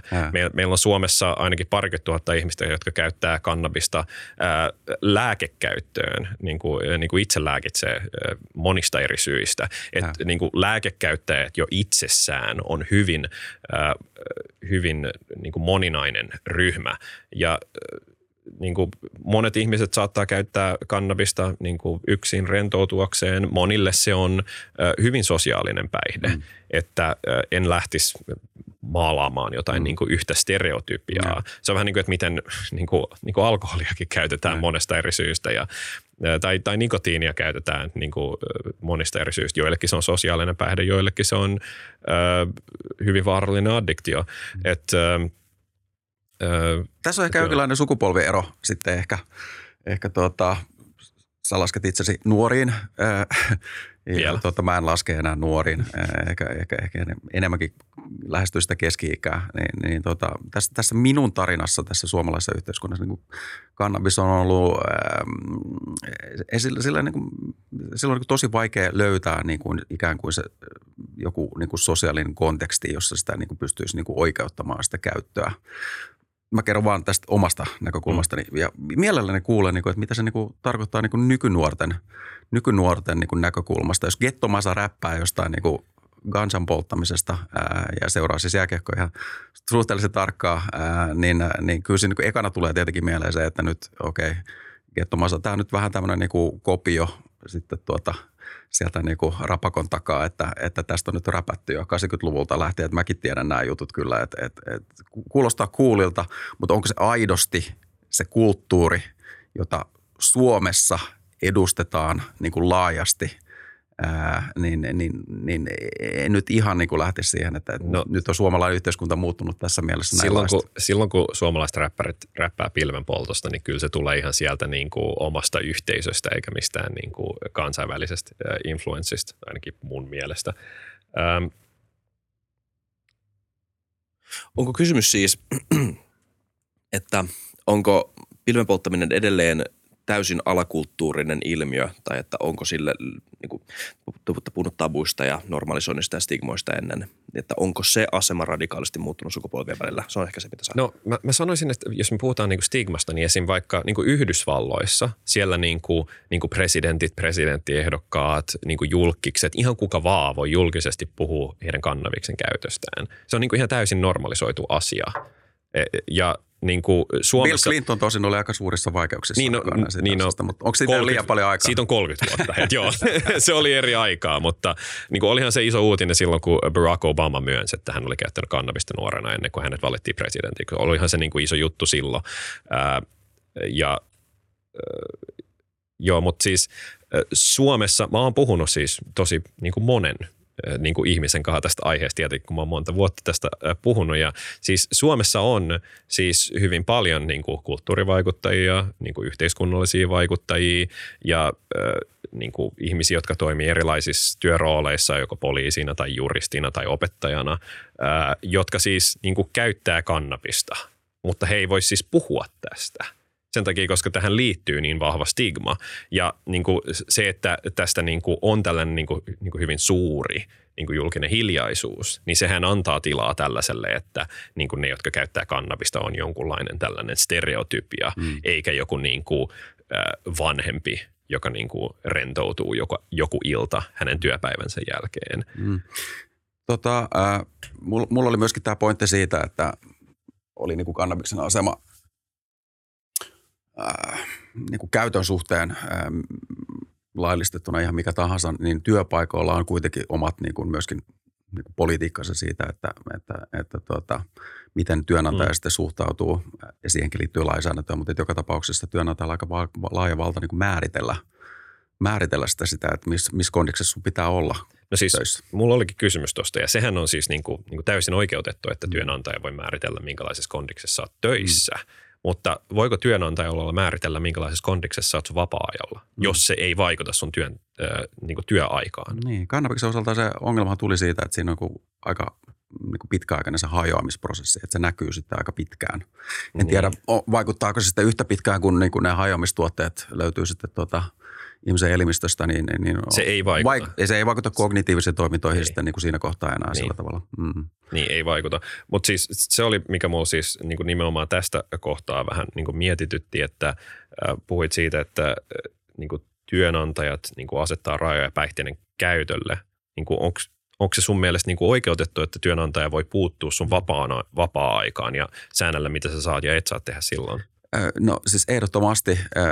Entä jos se on alkoholi? E, e- siis ainakin niin kuin tie, tietyissä, tietyissä toimenpiteissä, tietyissä ammateissa, mietitään nyt joku lentäjä, ihan niin kuin, ihan niin kuin olennainen vaatimus tietenkin, että sulla on, niin kuin, sulla, on niin kuin kaikki aistit käytössä, e- Kyllä, eikä joo, niinkään vääristä mikään niin kuin huumausaine siellä taustalla. Joo, joo. No, se, että niin kuin, niin kuin ajako bussia niin kuin päihtyneenä on eri asia kuin bussikuski vapaa-ajallaan Hmm. On päihtyneenä. Se on e- eri asia, eikö niin? Niin, että pitäisikö työnantajan pystyä niin kuin puuttua siihen, että sä et saa käyttää päihteitä vapaa-ajalla? Ja no, Suomessa on monia ammatteja, joissa se ammatin ää, ää, niin kuin, vaatimukset tai se uskottavuusvaatimus se pelkästään johtaa siihen, kuten poliisit tai tuomarit Mm. esimerkiksi, johtaa siihen, että se joudut kontrolloimaan sun käytöstä myöskin vapaa-ajalla. Jo- Jos et kontrolloi, ää, ää, niin se, se voi johtaa siis niin kuin potkuihin työpaikalta yksinkertaisesti. Mm. Tämä on siis laillinen tila Suomessa tällä hetkellä. Eli lainsäätään mielestä, kun kysyit, että onko oikein, että, että, sitten, että niin kuin vapaa-ajan toimet vaikuttaisivat sen niin kuin työntekijän aseman arviointiin, niin, niin, niin lainsäätäjä ottaa ainakin tällaisen kannan, että on ainakin tietyissä ammateissa. Pitäisikö sun mielestä ihmiset, jotka käyttää kannabista, pitäisikö niiden voida olla esim. ää, puolustusvoimille töissä? No tiedän, että puolustusvoimissa on hyvin, hyvin erilaisia tietenkin niin kuin tehtäviä yksinkertaisesti. Mm. Me, Koska nythän siis, jos, jos niin kuin myöntää käyttävänsä kannabista, niin ei voi esimerkiksi suorittaa ää, niin kuin asevelvollisuutta. niin, kyllä. Ja siis niin kuin ei voi, mä siis, mä juttelin yhden tyypin kanssa, joka siis just aloitti työt puolustusvoimilla ja hän siis välillä käyttää kannabista. Ää, Ja hänet, hänen piti tehdä siis huumausainetesti, joten mitä hän teki oli, että hän ei polttanut kuukauteen kannabista, sitten teki se huumausainetestin ja Mm. sitten saattoi aina välillä taas polttaa kannabista. Mm. Ää, Vapaa-ajalla. Niin vapaa-ajallaan. Niin ei It- tietenkin, Itse arvioiden, vaikuttaako tämä hänen niin kuin, suorituksensa sitten? Niin, kuin, Niin no eihän se, työssä? koska vapaa-ajallaan eihän se vaikuta. Eihän, Mm. mm. niin kuin, eihän se ole silleen niin kuin, niin kuin se, että jengi olisi humalassa töissä on tuomittavaa. Se, että jengi on pilvessä töissä on tuomittavaa. Mm. Nämä on mun mielestä aivan sama asia. Mutta se, mitä vapaa-ajalla tekee, niin sehän on hä- hänen vapaa-aikaansa. Mm. Miksi hän saisi tehdä mitä haluaa. Mm. Niin tämä ihminen, joka siis on puolustusvoimilla nyt töissä ja hän käyttää vapaa-ajalla kannabista. Onko se sun mielestä väärin? No siis tällä hetkellähän tämä on niin kuin rikoslainsäädännön alainen niin kuin teko. Niin no, mun mielestä laki ja moraali ei aina kohtaa. Voinko niin. kysyä, tähän menee vähän tämän tota, ö, jakson kysymyksen ohi, mutta tämä on mielenkiintoinen keskustelu. Ja, Mutta Mm. mut, mut ehkä semmoinen niin kuin, tätä debattia ohjaava kysymys. Onko olemassa tilannetta nyt jo, jossa työnantaja voi määrätä, että työntekijä ei saa käyttää jotain laillista substanssia tai jotain? Onko tämmöistä tilannetta nyt, jota voisi verrata tähän hypoteettisesti? Että jospa ka- kannabis laillistettaisiin. Mm, äh, siis onhan Suomessa ammatteja, mm, joissa äh, sulla ei saa olla tietyn tyyppistä lääkitystä. Tai jopa niin, että, että tota, äh, viimeksi tarvittiin keskustella siitä, että pääsitkö niin kuin johonkin sissijoukkoihin, jos sä oot vegaani. Äh, että kyllä työnantajilla on hyvin, hyvin erilaisia vaatimuksia siihen, että, että tota, mikä on... mikä niin kuin, on sellainen ammatti, missä ei saa käyttää jotain lääkkeitä? Niin kuin, onko sulla joku esimerkki päästä? Ää, öö, no ennen, ennen, tota, ennen, ainakin ennen se oli mun mielestä lentäjillä ei saanut olla tiettyjä lääkkeitä. mm. Niin jos ne ja varmasti, varmasti joku niin Joo, joo. pelastusalan työntekijä, joku sukeltaja, niin, niin ei se nyt varmaan niin tiettyjä lääkkeitä missään nimessä saa olla. Koska se vaikuttaa sitten siihen, että miten sä, mikä sulla on, niin miten sä pärjäät jossain tietyssä vaikkapa painetilanteessa. Ky, onhan, onhan sellaisia, totta kai sellaisia on. Ja, ja tietenkin näissä, näissä niin kuin, laki ja moraali, se oli se ensimmäinen kurssi, joka aikoina oikeuksissa käytiin läpi. Että kyllä ymmärrän, ymmärrän totta kai sen eron ja molemmista pitää pystyä keskustelemaan. Ää, mutta pointti on tämä, että työnantajat ovat tavallaan sen työnteon olosuhteiden ammattilaisia ja heitä pitää kuunnella siinä myöskin, että mikä on niin kuin tavallaan kannabiksen tai mikä tahansa huumeen niin kuin rooli siinä, että, että tota, miten, se, miten se työnteko voi onnistua ja miten se työntekijä pärjää siinä tilanteessa. Mm. Kyllä. Mustakin tuntuu, että tämä keskustelu on, tämä on oikea mielenkiintoinen keskustelu ja tämä tulisi varmaan, äm, tätä käytäisi todellisuudessa varmaan aika mona. Mun tulee mieleen esimerkki siitä esimerkiksi, että Jenkeissä, jossa on tiukat vaatimukset ja edelleen huumeseulat, liittovaltion tason huumeseulat, liittovaltion lainsäädäntöön perustuvat huumeseulat, esimerkiksi äm, jos haluat päästä NSAhan äh, asiantuntijaksi tai tutkijaksi tai näin. Ja, ja se on, ne on siellä äh, kenties hyvin huonoin perustein. Siitähän tämä debatti vähän tota, kertookin, mutta tota, on kohdannut semmoisen ongelman, että ne, ne, ne, ne seulat johtaa siihen, että sä karsit monia muuten hyviä ihmisiä pois. Ö, ja, ja tota, Eli siis tämä on sinänsä ihan oikea keskustelun aihe, että pitäisikö, mitkä perustelut näille seuloille on, että näille lainsäädännölle on ja miten, miten uusi maailma, jossa joku sanotaan kannabis voisi olla laillista, niin miten tämä vanha maailma adaptoituu siihen. Ja siis, Mutta tämä ei sinänsä tässä ei, niin kuin, tämä keskustelu sivua vähän tätä niin kuin itse kysymystä, pitäisikö kannabis olla laillista vai ei. Kyllä. So, mutta tämä on niin kuin tosi iso keskustelu, on. koska jos kannabis olisi laillista – niin lainsäätäjä joutuisi ottamaan niin kuin kannan myöskin siihen, että miten se vaikuttaa sitten niin kuin Kyllä, se on totta. työntekijöiden asemaa yhteiskunnassa, mm. opiskelijoiden asemaa yhteiskunnassa. Tavallaan niin kuin putoaisi se niin kuin laillisuuden pohja siinä argumentaatiossa siitä, että mikä, mitkä asiat niin kuin mm. yleisesti olisi sitten niin kuin ei, ei-toivottuja mm. tai, tai kiellettyjä sitten monissa muissakin asioissa. Tässähän me nähdään myös se, että niin kuin, niin kuin yksi ongelma kannabiksen kieltolaissa on nimenomaan se, niin kuin ei, ei vaan se, että niin kuin siitä kannabiksen käytöstä saattaa tulla terveydellisiä haittoja ja kieltolaki ää, tekee niistä suurempia, vaan se, että ää, jos sä käyt kannabista, niin se voi, ja etenkin jos sä jäät kiinni siitä, mm. tai siis oikeastaan vaan jos sä jäät kiinni siitä, niin se voi estää jonkun niin kuin, työpaikan saannin, tai voi, sä voit saada potkut siitä, sä voit menettää opiskelupaikan, sä voit menettää sun ajokortin, sä voit menettää jopa lapses, ää, niin tämä on yksi niin kuin syrjäyttävä vaikutus, mikä mm. kieltolailla voi olla. Ja siis kannabiksen käyttähän on verrattain yleistä – kuitenkin, mutta se kiinni jääminen on verrattain harvinaista mm. suhteessa siihen, kuinka moni ihminen käyttää sitä. Ja myös ne ihmiset, jotka jää kannabiksen käytöstä kiinni, on niin kuin todennäköisemmin sairaita, vähemmän varakkaita, saattaa kuulla johonkin vähemmistöön. Ja no siis tietenkin Yhdysvalloissahan tämä on mm. niin kuin paljon suurempaa, mutta everything's bigger in America. mutta nämä vaikutukset on myös todellisia ja. myös Suomessa – No ehdottomasti. Ähm, eh, ehkä nyt kuitenkin niin kuin, ähm, taas kerran tämmöisen niin poliisityön näkökulmasta, kun juristana ehkä nyt jotain siitäkin tietää, niin, niin, äh, niin tuossa, tuossa oli muun muassa Turussa tämmöisessä kesärauha-nimisessä tapahtumassa, joka oli tämmöinen konsertti. Ja tota, siellä oli sitten tämmöinen niin kuin, niin kuin laaja poliisipartio, koirapartio, joiden ainoa tehtävä oli siis etsiä näitä – etsiä näitä sitten käyttäjiä sieltä alueelta.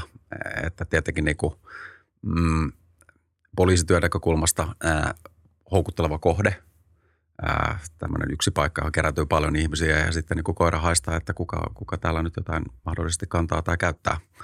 Ää, ää, mm, mutta, mutta että, ää, olen samaa mieltä siitä, että mitä laajempaa niin kuin jonkun huumausaineen käyttö yhteiskunnassa on, niin sitä enemmän joudutaan niin kuin pohtimaan sitä niin kuin oikeudenmukaisuutta siitä, että kuka tästä nyt jää kiinni ja kuka ei. Että jos ne on niin kuin ne kesärauhan niin kuin – anteeksi vaan kesärauha tai ehkä tämä teille hyvä, hyvää mainosta, en tiedä. Tai sitten tuota, Isak tässä leikkaa tämän kokonaan pois. Mikä on kesärauha? Sä olet turkulainen.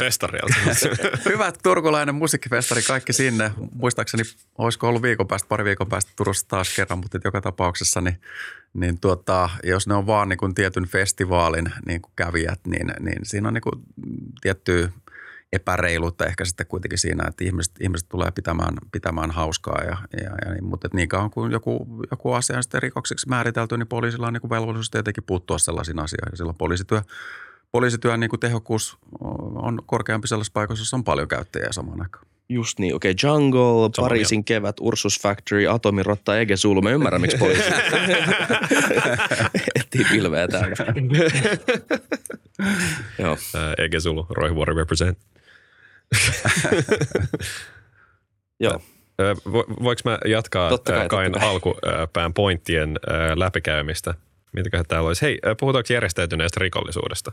Yksi mun lempiaiheista. Sä sanoit, että ää, järjestäytynyt rikollisuus myy aina halvempaa ja puhuit siitä, että ää, he, niin kuin, niin kuin rikolliset markkinat eivät katoaisi mm. koskaan. Oliko tämä oikein ja, kyllä. analyysi siitä, mitä sä sanoit? Niin, että ää, eikö, eikö alkoholin kohdalla käynyt eri tavalla? No itse asiassa kielto, silloin kun kieltolaki purettiin, Joo. Ää, niin eihän se laitokauppa siihen pysähtynyt. Ei niin. Ää, vaan se jatkui. Nyt? Ja, ja sitten vielä tuolla, tulee mieleen tuolla niin kuin 90-luvun mä kerron tästä historiassa, jos saan, Joo, saan kun kerro, säkin, sait, säkin sait kertoa paljon kerro, historiasta. Kerro. Niin, tuota, niin tuolla tuo, tuota, Neuvostoliiton hajoamisen jälkeen muun muassa sitten Virossa, niin sieltähän paljastui tällaisia jotain niin kuin alkoholiputkia, jotka tuli sieltä Venäjän puolelta suoraan Viroon ja sitten siellä yhtäkkiä jotkut virolaiset kylät, kylä, kylän kaikki asukkaat sokeutui, koska sieltä tuli sitten jotain niin kuin ihan kamalaa, kamalaa niin kuin törkyä putkea pitkin, jota sitten vaan haluttiin ostaa. Mutta mut tämä nyt vaan niin kuin alustuksena sille, että mihin ne laittomat markkinat niin kuin loppujen lopuksi niin katoaisi huumausaineiden kohdalla. Ää, mä, mä nyt niin kuin en tekisi taas kerran niin kuin tällaista niin kuin yhtäläisyysmerkkiä niin kuin, niin kuin alkoholin kohdalla, koska – se selkeästi se kieltolaki oli aikoinaan virhe tilanteessa, jossa oli niin pitkät perinteet niin kuin alkoholin käytön kannalta ja, ja sitten, sitten tämmöinen niin kuin raaka, ää, kova rangaistusmentaliteetti johti siihen, että sitten tota, se alkoi niin kuin vaan terästymään ja terästymään ja sitten se käytetty alkoholi, josta oli sitten niin kuin selkeästi niin kuin vielä pahempia, pahempia oireita. Mutta mut pointtina, pointtina tämä, että eihän niin kuin –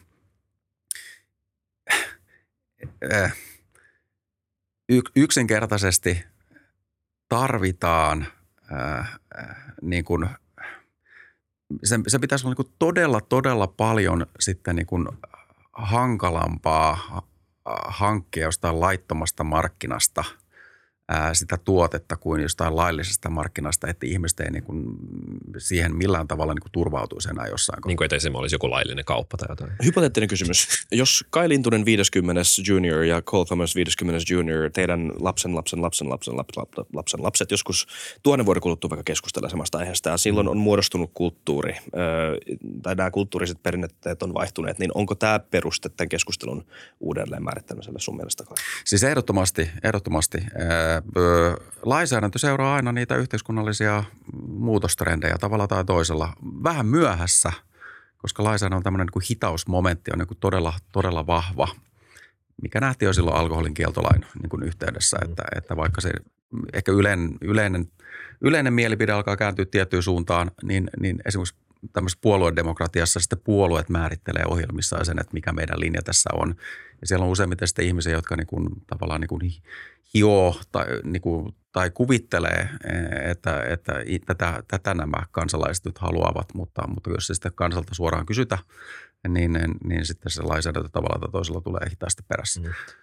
Mun mielestä oli kiinnostava pointti toi Isak, minkä sä toit siitä, että niin siis se politiikka, mitä me tehdään nyt, sillä tulee olla kauaskantoisia vaikutuksia tulevaisuuteen. Ja jos me mietitään, että alkoholin niin kuin, kieltolaki lopetettiin ja sääntely aloitettiin 90 vuotta sitten ja nyt me ollaan tässä pisteessä, missä me ollaan nyt, missä siis niin kuin järjestäytynyt rikollisuus ei ansaitse mitään valtavia summia tai oikeastaan käytännössä mitään summia laittomasti tuotetusta alkoholista. Että ne, ne markkinat on poistunut siis aivan täysin, mutta silloin kun kieltolaki loppui, niin kyllä siinä meni niin kuin kymmeniä vuosia, että me päästiin tähän pisteeseen, että vielä niin kuin Suomessa mun vanhempien nuoruudessa myytiin niin kuin, niin kuin laittomasti tuotettua alkoholia myös. Että kyllä siinä menee niin kuin hetki, niin kuin pitkäkin hetki, että ne laittomat markkinat poistuu, mutta ne kyllä poistuu. Esimerkiksi Oregonin osavaltiossa Yhdysvalloissa, joka laillisti kannabiksen 14, 15, 16, no siihen aikaan, mm. ää, niin siellä ää, yli 80 prosenttia kannabiksen myynnistä tapahtuu jo laillisilla markkinoilla. Eli joo, siellä on vielä se noin 20 prosenttia laittoman markkinan osuus, joka on siis parempi kuin Suomen 100 prosenttia, mutta niin kuin, kuitenkin niin kuin ei, ei se niin kuin täydellinen tilanne, mihin halutaan. Mutta ää, mä itse uskon, että niin kuin, kun me laillistetaan kannabis Suomessa, mm. niin ää, niin lailliset markkinat pystyy kilpailemaan laittomien markkinoiden kanssa erittäin hyvin, varsinkin Suomessa, koska niin kuin, no mulla on tämä vaan oletus, että suomalaiset mieluummin ostaa päihteensä laillisesti mm. kuin laittomasti. Siinä on myös niin kuin parempi niin kuin tuote, niin kuin turvallisuus, niin kuin lailliset pakkaukset. Tiedetään, että ne ihmiset, keneltä ostetaan, maksetaan veroja. Suomessa halutaan pääosin maksaa myös veroja, jotka menee hyvinvointivaltion kustannuksiin. Ja Yhdysvalloissahan kieltolain kumoaminen on tuonut kannabiksen niin kuin, niin kuin hinnat hyvin alas. Että usein puhutaan tästä, että kannabis kallistuisi, kun sitä aletaan verottamaan, mutta se, mikä tekee siitä verrattain kallista, on oikeastaan se laittomuuden – tuoma riski. Se nostaa mm. niitä hintoja hyvin paljon. Tämä, tämä, mä vaan siis niin kuin... Ja välttämättä ole huono asia sen niin kuin käytön laajuuden leviämisen kannalta, eikö, eikö niin? Mitä halvempaa niin, on, sitä enempää sitä varmasti käytetään. Niin, no siis no kyllähän me pidetään alkoholin ja tupakonkin kust, niin kuin hintoja keinotekoisen korkealla mm. verotuksen kautta. Mut, ja itse uskon samaan myös kannabiksen Mutta mikä siinä Oregonin hinnassa sitten tipautti ne hinnat alas, jos on niin kuin laillinen huume siellä, niin no, eikö siellä sitä ajatella ollenkaan, että tämä hinnan pitää olla niin kuin tietyn tasoinen, jotta sitä ei käytettäisi niin paljon? No Jenkeissä niillä on hyvin vapaa markkinamentaliteetti, mitä tulee aika moniin asioihin. Onhan mm. siinä muidenkin päihteiden verotus. Tai siis oikeastaan kaiken, kaikki verot on paljon alhaisempia, etenkin kulutuksen verot kuin mitä, mm. mitä Suomessa on. Et, äh, niin kerran laillistettu, niin sitten se on niin kuin markkinoilla vapaa tyyppisesti vai? Joo, mä en, mä en itse siis niin kuin, ole ihan niin kuin samaa mieltä tämän amerikkalaisen niin kuin mm. lähestymistavan kanssa, että mun mielestä meillä pitää olla niin kuin, paremmin ja tiukemmin mm. säännelty markkina kuin mitä Yhdysvalloissa on. Mm. Että siellä, että se on tietenkin sehän niin kuin, niin kuin, siinä pitää olla sellainen balanssi, että niin kuin, sitä me ei haluta vapauttamista, me halutaan sääntelyä. Mm.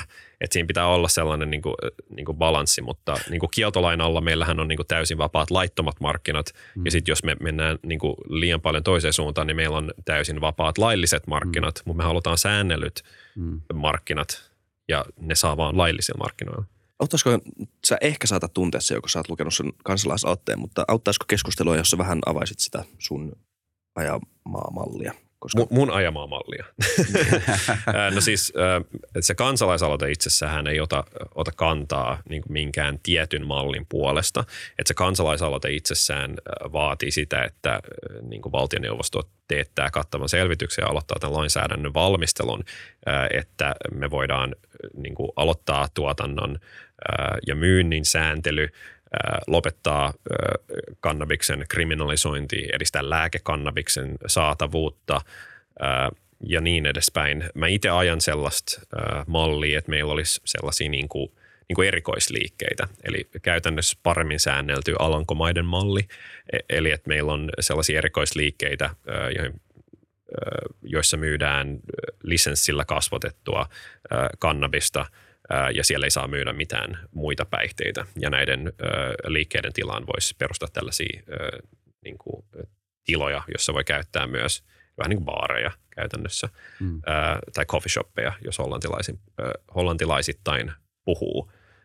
Ja e, en siis kannata itse monopolia. Mun mielestä olisi parempi, että tämä olisi yksittäisten yrittäjien toimialaa ja tämä on oikeastaan se malli lyhykäisyydessä, mitä itse kannatan. Ja 20 vuoden ikärajaa. Mm. Okay. Ja kotikasvatuksen sallimista. Ja mä luin, koelin hienolta nettisivulta myöskin tämän, tämän Kiitos. mallin. Itse olen tehnyt ne. ja, ja tota, mm, kyllä se niin monia ajatuksia tietysti herättää. Mm, mm.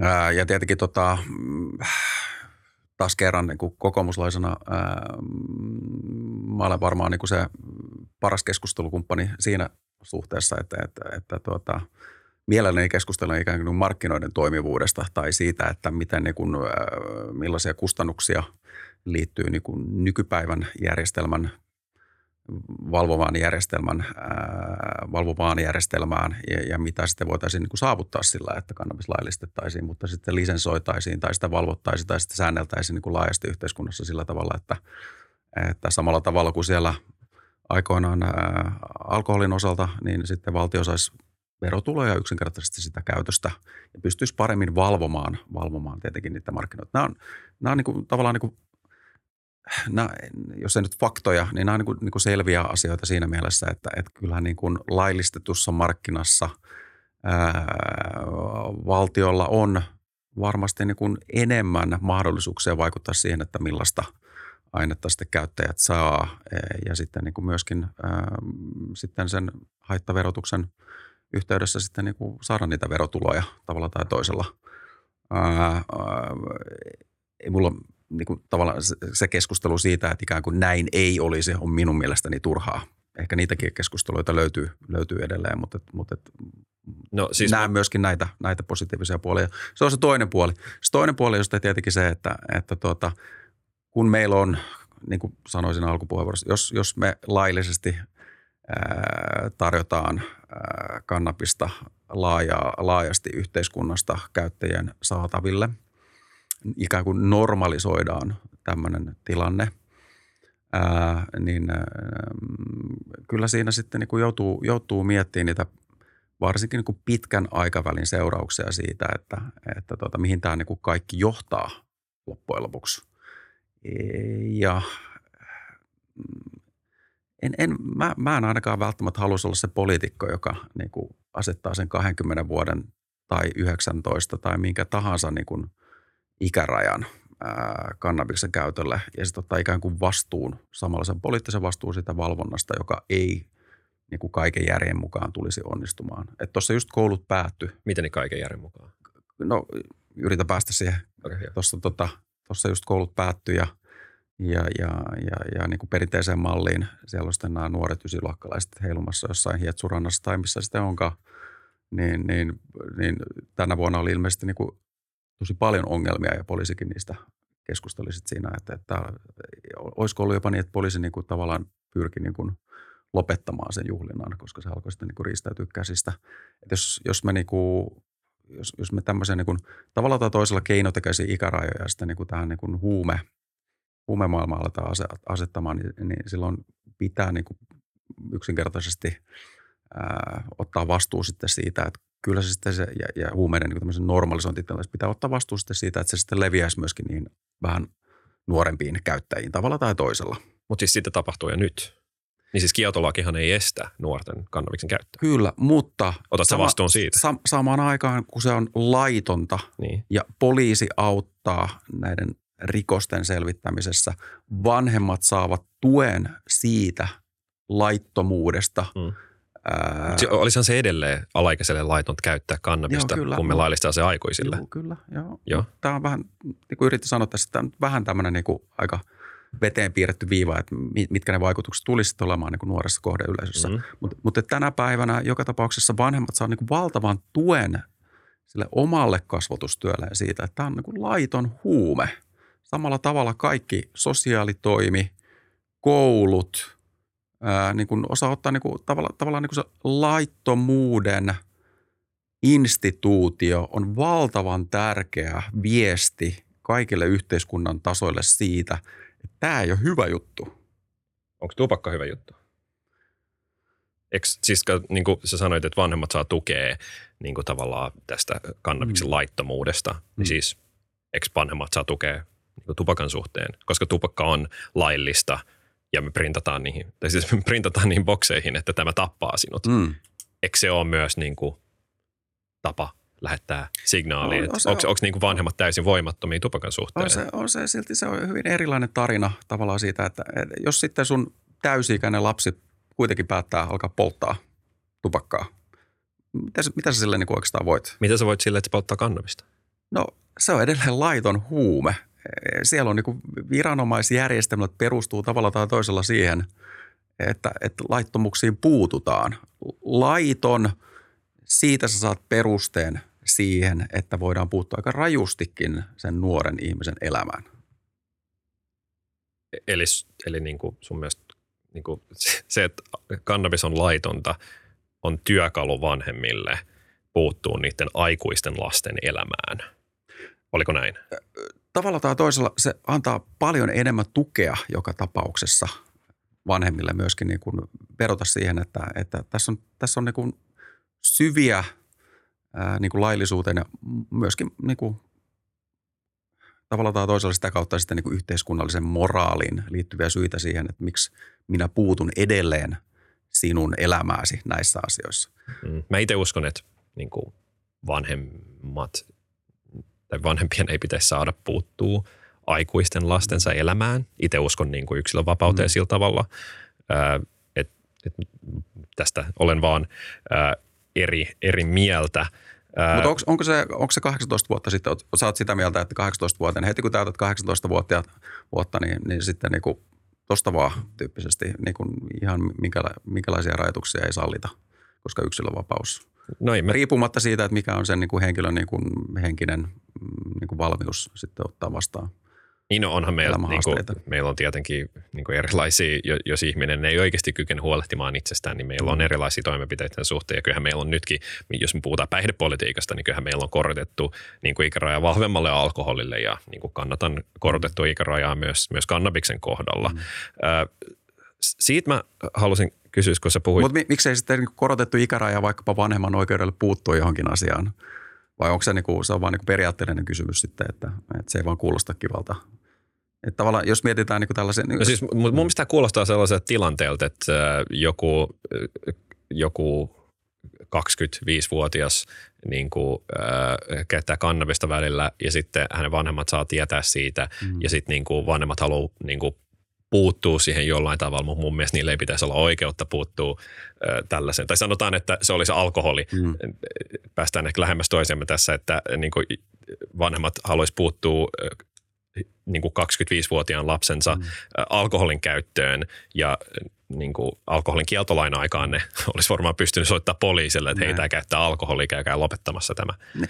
tämä käytös. Mut, se ei tunnu mun mielestä niin kuin se on outo, niin, outo konsepti. Valitettavasti ehkä nykyyhteiskunta myöskin niitä, niillä, niillä julkisilla resursseilla, joita meillä on vaikka mielenterveystyöhön ää, tai päihdetyöhön, ää, niin onhan tämä niin johtanut sellaisiin niin kummallisiin tilanteisiin, jossa niin vanhempi joutuu vaikka ilmoittamaan hänen lapsensa tekemästä rikoksesta, jotta saa ylipäätään apua yhteiskunnalta.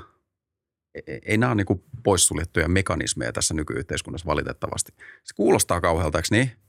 Mutta mm. sitten kun, sit kun jonain päivänä, en tiedä oletteko vanhempia, mä oon vanhempi, mutta et joka tapauksessa, niin kyllä se vanhempi niin kuin miettii, miettii niin kuin aina sen niin kuin oman, e, tuntien sen lapsen tavallaan niin kuin tarpeet ja ongelmat ehkä paremmin kuin kukaan muu kuitenkaan niin kuin maailmassa, niin, niin kyllä se vanhempi joutuu niin kuin tosi tarkkaan aina sen, että, että mikä on mun vastuu sitten kuitenkin tämän lapsen jatkumisen, elämän jatkumisen suhteen. Mä kysyn äsken Koelilta vähän omasta mallistaan, niin haluaisin kysyä selventävä kysymyksen, että onko sun mielestä rangaistukset just nyt liian lieviä?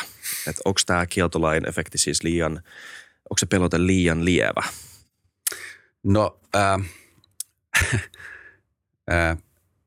en, ensinnäkin tota, vähän niin kuin peruuttamaan tässä kysymyksessä, koska, okay. koska tota, tämä ehkä selventää vastausta sitten tähän kysymykseen. Niin minä tälle kokoomuslaisittaankin sijoitun sinne ehkä sinne liberaalin ja konservatiivin niin kuin viivalle, tavallaan jos niitä nelikenttiä mietitään, mitä tuossa vaaleissakin paljon nähtiin. Ja joudun niin kuin tosi paljon perustelemaan aina niin kuin näiden niin kuin konservatiivien suuntaan siitä, että – ja tällä niin kuin juristikoulutuksella, joka on, jolla on jonkinlainen niin kuin kriminologia niin kuin tausta kuitenkin näihin asioihin, että miksi kovat rangaistukset eivät toimi yhteiskunnassa. Siellä on aika iso joukko näitä konservatiiveja, jotka uskoo niin kovien rangaistusten tehoon yhteiskunnassa. Ja tästä voidaan niin kuin miettiä taas sitä kieltolakia, että toimiko se silloin, että kovilla rangaistuksilla ei saatu poistettua niin kuin, niin kuin ää, alkoholin ää, niin kuin käyttöä laajasti yhteiskunnassa, vaan päin, oikeastaan päinvastoin se sitten niin kuin piiloutui mm. syvemmälle sinne jonnekin, sinne jonnekin sitten halkokasoihin. Mutta joka tapauksessa niin minä en edusta juristina enkä myöskään niin kuin tämmöiseltä niin poliittiselta asemoitumiselta niin niitä ihmisiä, jotka uskoisivat niin kuin tämmöistä niin kuin rankan rangaistuksen teoriaan ja tämä on, niin tämä on, niin kuin, tämä on niin kuin tavallaan tämmöinen niin kuin perusfakta, jos yhtään on niin kuin kriminologiaan tutustunut, niin, niin kovat rangaistukset johtaa siihen, että mitä, ihmiset, mitä kauemmin ihmiset sitten istuu siellä vankiloissa, niin sitä parempia rikollisia niistä niin lähtökohtaisesti tulee. Sitten on tietenkin niin kuin poikkeuksia, jos mietitään niin kuin tiettyjä yksilöitä, jotka on niin kuin tavallaan psykopaattisia, tämän tyyppisiä, jotka ikinä opi yhtään mitään. Että ne kuuluukin saada kovaa rangaistuksen, koska ne on yksinkertaisesti yhteiskunnalle vaarallisia. Mutta jos mietitään niin normaalia ihmistä, normaalisen ihmisen psyykettä, jopa normaalit ihmiset tekevät rikoksia. Suomessa tehdään niin kuin valtava määrä eli erilaisia rikoksia, johtuen myöskin siitä, mitä erilaisia rikoksia on määritelty sitten rikoslaissa. Mutta joka tapauksessa mietitään normaalin ihmisen psyykettä, niin, niin, ei, niin kuin hyvin lievä rangaistus on tar- niin kuin riittävä muistutus siitä, että nyt olet astunut sellaiselle puolelle, josta ei ole niin kuin syytä jatkaa. Ja tosi moni korjaa sen käytöksensä sillä perusteella. Sitten on, sitten on niin kuin tietenkin, voi mennä niin kuin siihen, että miksi uusitaan sitten rikoksia. No siellä on sitten erilaisia sosiaalisia ja taloudellisia ää, erilaisia teorioita siitä, että miksi, miksi tota, ihmiset sitten jatkaa niin kuin rikosuraansa niin sanotusti. Mutta joka tapauksessa mä en kannata niin kuin tällaista kovia rikosten tai kovia rangaistuksia niin kuin rikosten niin kuin yleisen, yleisenä niin kuin vähentämispolitiikkana lainkaan. Entäs kannabiksen suhteen? Ää, mm, siis kannabiksen käyttörikos nykyään, jos on järkevä määrä taskussa sitä tavaraa, eikä näytä siltä, että sä niin yrität sitä myydä kenellekään tai tarjota kenellekään, se on sakkorikos. Onhan siinä muutakin rangaistuksia. Sä voit menettää sen sun työpaikan. Epävi, epävirallisia rangaistuksia. Ne no, on mutta mut no me, ollaan sillä, me ollaan, joo kyllä, mutta nyt sä puhut siitä, että ikään kuin... Se on ihan reilu pointti, se ei ole rikoslaissa. Niin, se, ei ole, se, niin se on, ne on eri asioita, joilla on sitten erilaisia intressejä mm. siellä taustalla. Mutta ne sakot, kato, ne johtaa niin kuin muihinkin seuraamuksiin. Kyllä, kyllä. Joka on tärkeää ottaa, ne on, ne on kuitenkin ne on epävirallisia seuraamuksia, jotka täytyy ottaa huomioon. Mm ainakin tässä nykyyhteiskunnassa, Joo. jossa ihmiset kokee niin kuin rangaistukset niin kuin paljon laajempana kuin se, mitä rikoslaki Ja sitten siinä on myös, että niin kuin monet ihmiset, jotka vaikka käyttää kannabista lääkkeeksi, niin he kasvattavat kannabista itselleen. Ja niin kuin jos, jos kasvattaa tarpeeksi, niin kyllähän siitä voi vankeuttakin tulla. Mutta tavallaan nyt ei kannata, mä, mä en mielellään menisi tähän niin kuin, tavallaan niin kuin lääkekannabis on laillinen, laillista Suomessa. Niin kuin, sitä ei kannata niin kuin, tavallaan mun mielestä sekoittaa siihen niin kuin nykylainsäädännön niin kuin, niin kuin laittomuuden niin kuin arviointiin. Mutta sen, sen saatavuus on tosi mm. heikko on nimenomaan meidän kieltolain takia. Et meillä on laillisia reseptejä alle sata, mm. mutta meillä on lääkekannabiksen käyttäjiä jopa yli 20 000. Ja, ja siis niin kuin, siinä on hyvin vahva stigma, joka liittyy tähän koko juttuun. Edellä, edellä jos täällä on jotain lääkekannabisen käyttäjä, se ei ole laitonta. Turha kantaa mitään stigmaa tällaisesta asiasta siis ka- kaikkien pitää... Mutta niin kuin, stigma liittyy kieltolakiin. Siit, siitähän se tulee. Eli, eli tarkoitat, että ihminen ei hoitaisi itseään ei, ei, ei, me, me en puhu, siis se stigma ei ole näiden niin kuin lääkekannabispotilaiden keskuudessa. Se on yhteiskunnassa yleisesti etenkin viranhaltijoiden keskuudessa, jotka niin kuin estää reseptien antamista. Sehän on, missä se stigma niin kuin on olemassa. Ja se tulee niin kuin nimenomaan siitä, että siis ajatellaan, että kannabis on äh, vaarallinen päihde, jonka pitäisi olla kiellettyä. Joo. Siitähän se tulee. Voinko me keskittää tämän keskustelun? Mä olen samaa mieltä, että lääkekannabis kans menee vähän ohi. Se normalisointi vs. stigma valistuksessa ja sen rooli. Se oli mun mielestä tosi kiinnostava, joka mun mielestä jäi tosi kesken. Mä en muista, mihin se jäi teidän välillä, mutta tota... Ähm. No pitäisikö, päihte, pitäisikö päihteiden käyttö olla stigmatisoitua? Koska mun mielestä ei. Mun mielestä meidän pitäisi puhua rehellisesti päihteiden käytön haitoista mm. ja ö, miten ö, käytön vaarallisuutta voidaan minimoida mm. eri tavoin. Ö, oli se alkoholin tai kannabiksen, esimerkiksi alkoholin tai kannabiksen mistä, suhteen. Mistä sun mielestä se stigma tulee? Mistä päihteiden käytön stigma mm. tulee? Mm. Siis ö, sehän tulee meidän, se tulee meidän perinte- perinteistä, jotka perustuu lainsäädäntöön. Me ollaan keksitty tällainen niin kuin, suomen kielestä tällainen niin kuin oma sana laittomille päihteille, huumeet. Ja se, että joku on huumeiden käyttäjä, niin hän on niin kuin monien silmissä automaattisesti vähempiarvoinen ihminen. Mm. Mä, mä, mä just twiittasin tästä toissa päivänä, kun oli yksi tällainen ää, hyvin suosittu oikeastaan trollitili, joka ää, puhuu siitä, että miten se ei ole yksinomaan huono asia, että Yhdysvalloissa monet kuolee opioidien ja yliannostukseen. Ja kun olin Helsingin kaupunginvaltuustossa puhumassa tästä, niin ihmiset ihmetteli sitä, että miten ihmeessä laittomien huumeiden käyttö pitäisi olla turvallisempaa. Hmm. Ikään kuin, että sen pitäisi olla niin kuin vaarallisempaa sen takia, että jotkut hmm. ihmiset kuolee hmm. varoituksena hmm. muille. jos, jos joku ihminen leimataan laittomien päihteiden käyttäjäksi, niin kyllähän niin kuin, siinä on niin kuin hy, hyvin vahva stigma. Kyllä, äh, olen ihan samaa mieltä, mutta edelleen sitä mieltä, että vaikka lainsäätäjä pystyy jonkinlaisen, niin kuin, jonkinlaista moraaliohjaavuutta ja ehkä jonkinlaista niin kuin, äh, sosiaalisen niin kuin, hyväksyttävyyden niin kuin, kriteerejä asettamaan, niin tämä stigmahan on, on niin kuin, paljon vanhempi asia kuin suomalainen huumelainsäädäntö. Tässä, tässä puhutaan niin kuin siitä, että miten... Mä oon, mä oon vähän eri mieltä. Mit, joo, mutta miet, mieti nyt. Mieti nyt. Kuitenkin niin kuin, huumeisiin liittyy niin kuin monenlaisia riskejä, joista ehkä merkittävin riski loppujen lopuksi on jonkin tasoinen riippuvuus ja niin kuin, ää, niin kuin toimintakyvyn lasku. Ja olen ihan varma, että jos siellä viikinkileirissä vaikkapa jossain Norjassa 900-luvulla joku oli sitten tuonut Turkista ryöstöretkellä jotain tällaista poltelua ja, ja sitten vetänyt sitä vaikka neljä vuotta ja huomataan, että tämä nyt kaveri ei ole ihan niin kuin enää siinä kondiksessa, että pystyttiin, pystytään ehkä lähteä ryöstöretkelle e, ainakaan hänen kohdallaan, niin, niin silloin niin kuin se yhteisö arvioi aina, tekee niin kuin arvion siitä niin kuin henkilöstä sitten, että minkä tavalla tai toisella nykyisin ehkä rumasana, mutta että minkä arvoinen henkilöhän on sitten siinä yhteiskunnallisessa hierarkiassa. Ja tästä Tämä oli just mun pointti, just että niin päihteiden käyttäjät nähdään vähemmän arvokkaana. Kyllä, koska niin. he ovat myöskin riski sille yhteisölle tavalla tai toisella. Huumeet niin, niin johtavat just, riskeihin, joo, jotka sitten niin kuin tavalla tai toisella ihmiset joutuu niin kuin arvioimaan sitä, että mikä, mikä, mikä on niin kuin se riski, joka tähän huumeiden käyttäjään liittyy. Niin tämä on just se stigma, mistä mä puhuin. Ajatellaan, että jos joku ihminen käyttää niin kuin joitakin päihteitä, niin kuin esimerkiksi alkoholi tai tupakka ei saa samanlaista stigmaa, niin jos käyttää laittomia päihteitä, niin hän on automaattisesti jonkunlainen riski. Mm. Se, se, on, se on just tämä stigma, mistä mä puhun. Että jos joku ihminen käyttää niin kuin, niin kuin kohtuudella mm. kannabista mm. vapaa-ajallaan sä, ja hänellä on, hänellä on hyvä palkkainen työ, hän voi olla yhteiskunnallisesti vaikutusvaltaisessa asemassa, niin se, että hän käyttää kannabista, niin kuin, niin kuin vähentää hänen arvoaan jollain tavalla, Joo. vaikka sen ei pitäisi. Ja tuossa sä, niin kun, äh, sä aletat, asetat niin yhteiskunnalle vaatimuksen siitä, että pitäisi laillistaa, koska niin kuin turhaan stigmatisoidaan ihmisiä. No se on yksi syy, joo. Va, mikä se oli niin kuin se vai mikä se oli sun pääpointti siinä? Ei, toi, toi oli joo. Ei, kuulosti siltä, että sun pointti on se, että se stigma, jos semmoista pitäisi olla, pitäisi liittyä siihen käytön tapaan, käyttötapaan eikä siihen niitä aineeseen.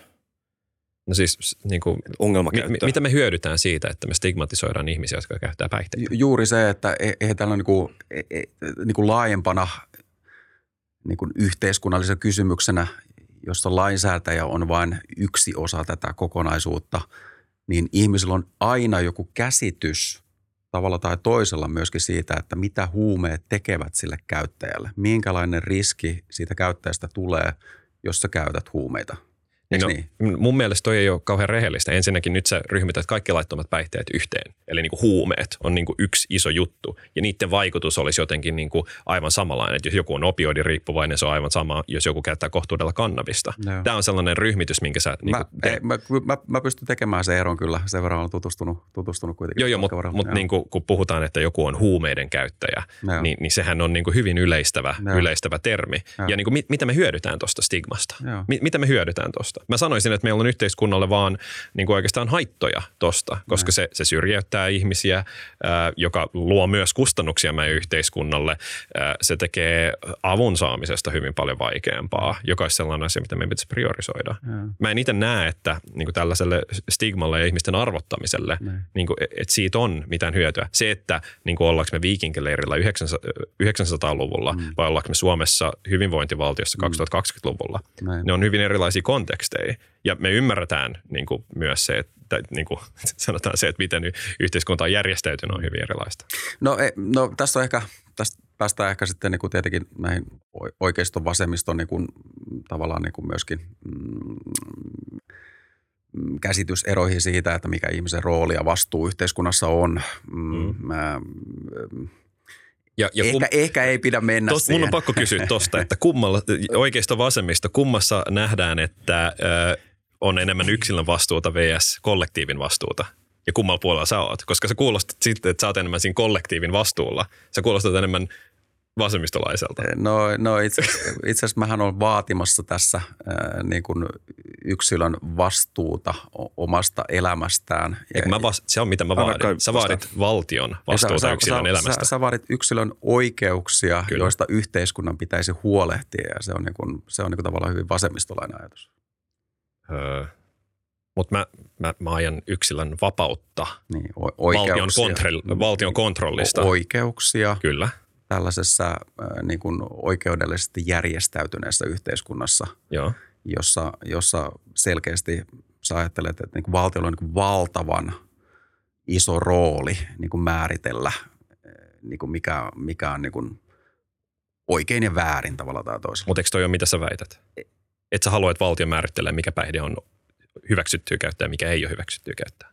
Mä, mä, mä ajattelen niin, että tavalla tai toisella, kun puhutaan tästä stigmasta, nyt me puhuttiin tästä stigmasta, joka Joo. on yksi osa tätä kuvia, niin, niin tavalla tai toisella ihmiset arvottaa tätä asiaa muutoinkin kuin tässä valtiollisten oikeuksien tai yhteiskunnallisten oikeuksien ja velvollisuuksien niin kentässä.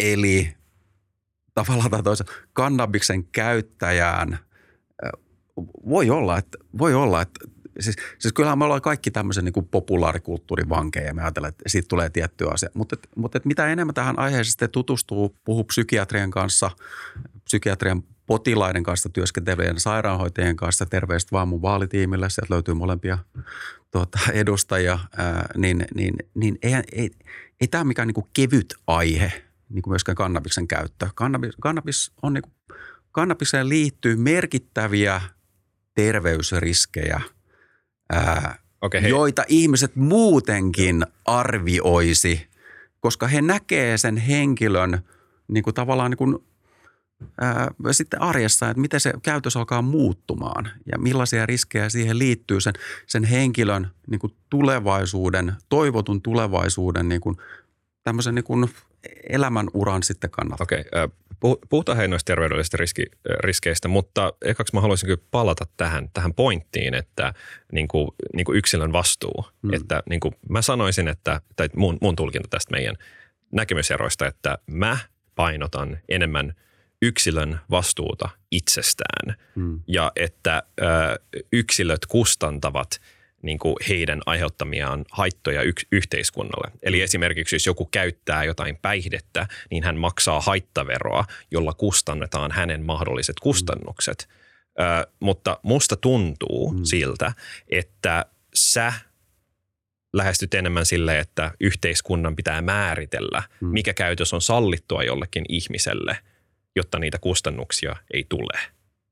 Niin, Mun, mun mielestä sulla on vähän kollektivistisempi näkemys tähän No, mulla. Ky- kyllä tämä niinku, oikeasta vasemmistoakselilla, kyllähän tämä niinku kontrollin, äh, kontrollin äh, Tää on- tarve epätoivottujen ilmiöiden torjunnasta on hyvin niinku oikeistolainen, oikeistolainen ajatus kuitenkin. Ja sitten taas vasemmistolla, vasemmisto on ollut enemmän niinku ehkä tämän tyyppinen, että, että tuota, ja erityisesti silloin 60-luvulla, joka oli niin kuin huumeiden, huumeiden käytön niin jonkinlaista kansainvälistä kultakautta, myöskin vasemmistolaisuuden kansainvälistä kultakautta, niin siellä, siellä niin kuin ajatus on ikään kuin tällainen vähän enemmän, että, että, että, tota, meillä on jotain niin kuin luonnollisia tarpeita tai vapauksia, joihin yhteiskunnan ei millään tavalla tule puuttua. Ja valitettavasti sehän meni niin kuin todella, todella yli, varsinkin silloin 60-luvulla. Eli yleinen mielipidekin sitten siirtyy paljon enemmän sille puolelle, että hetkinen, että näistä huumeista, huumeista näistä, näistä, näistä niin kuin aitoja yhteiskunnallisia ongelmia, joita, näitä, joita syntyy – mistä sitten, mistä sitten tota, päästiin niin kuin 80-luvulla asti, josta sitten Yhdysvalloissa alkoi tämä huumeiden vastainen sota, joka oli niin tavallaan niin kuin tämmöisen kontrollipolitiikan huipentuma, joka tietenkin sitten johti myöskin epätoivottuihin tuloksiin. Joo, Joo. Mä, siis ehkä toi oli enemmän, mitä se oli oikeastaan vasemmistojattelu, ehkä enemmän liberaali-konservatiivi, äh, mutta tietenkin aika usein oikeistolaiset on konservatiivisempia ja vasemmistolaiset liberaalimpia. Ei me aina yksi yhteen. Mm. Ää, Kuten sanoin, niin mä, mä oon ehkä sitten anomalia asioista. tässä sun nelikentässä. Joo, joo.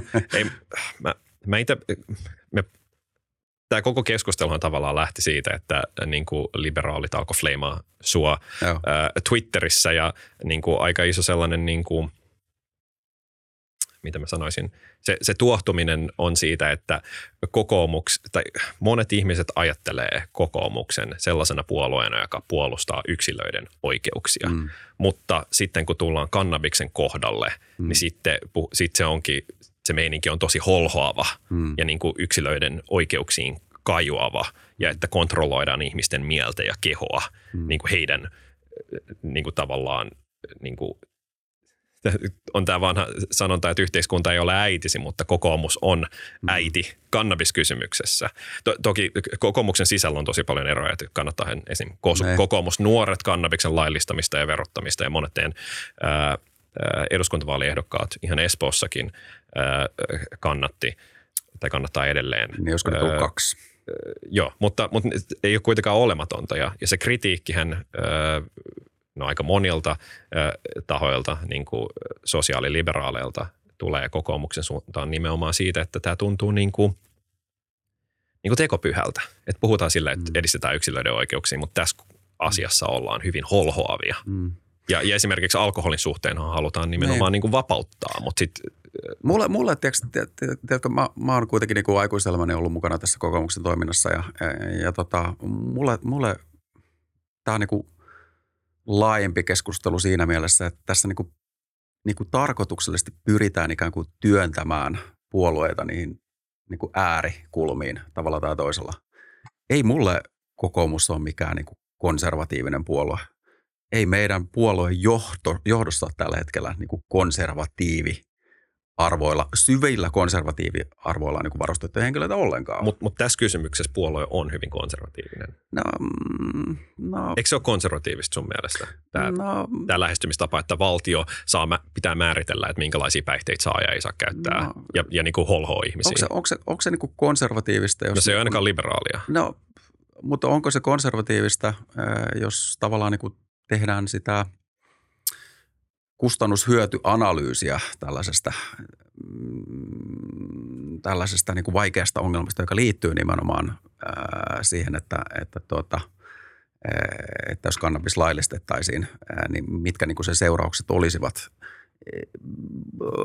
Puhutko niin kuin rahallisesta kustannushyötyä? Niin, tai ylipäätään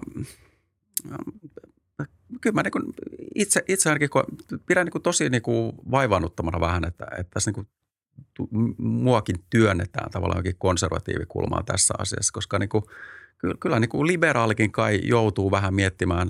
Kyllä liberaali, koko, koko liberalismin ajatushan on se, että, että joo, vapautta siihen pisteeseen asti, kun se sitten loukkaa muiden vapauksia.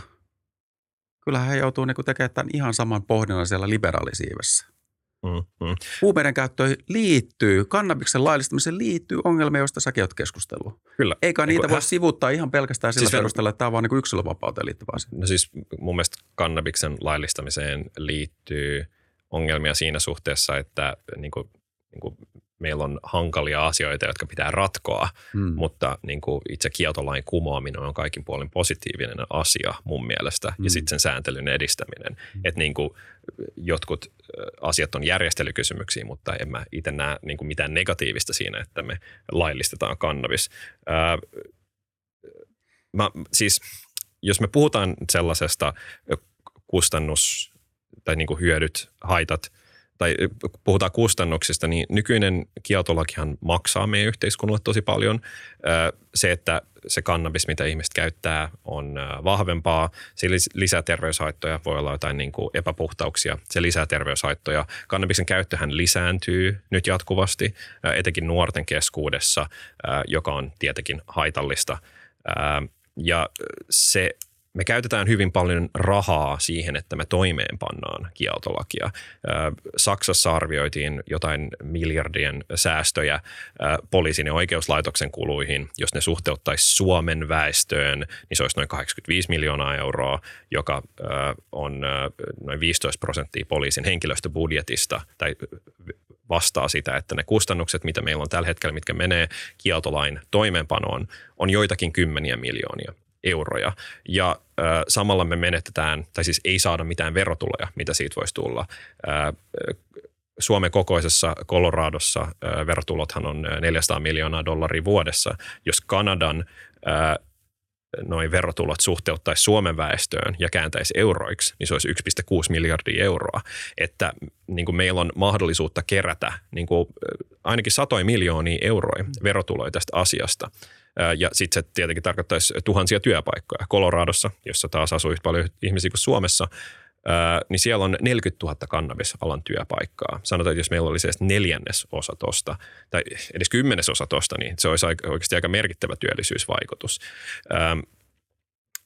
se, ja niin kuin se, että me säästettäisiin näitä resursseja poliisilta, niin se ei tarkoita, että meidän pitää ottaa tätä rahaa pois poliisilta tai oikeuslaitokselta, vaan me voidaan jättää ne rahat sinne ja niin kuin antaa niiden investoida näitä sellaisiin paikkoihin, joissa ne tarvii lisärahoitusta. Ja me mm. tiedetään, että poliisi ja oikeuslaitos tarvii lisärahoitusta kuitenkin. Että jos me katsotaan tällaista niin kuin kustannushyötylaskelmaa, niin se ei niin kuin se on mun mielestä hyvin vahvasti sen sääntelyn puolella. Mm. Ja ö, siis terveydelliset riskit hän on olemassa.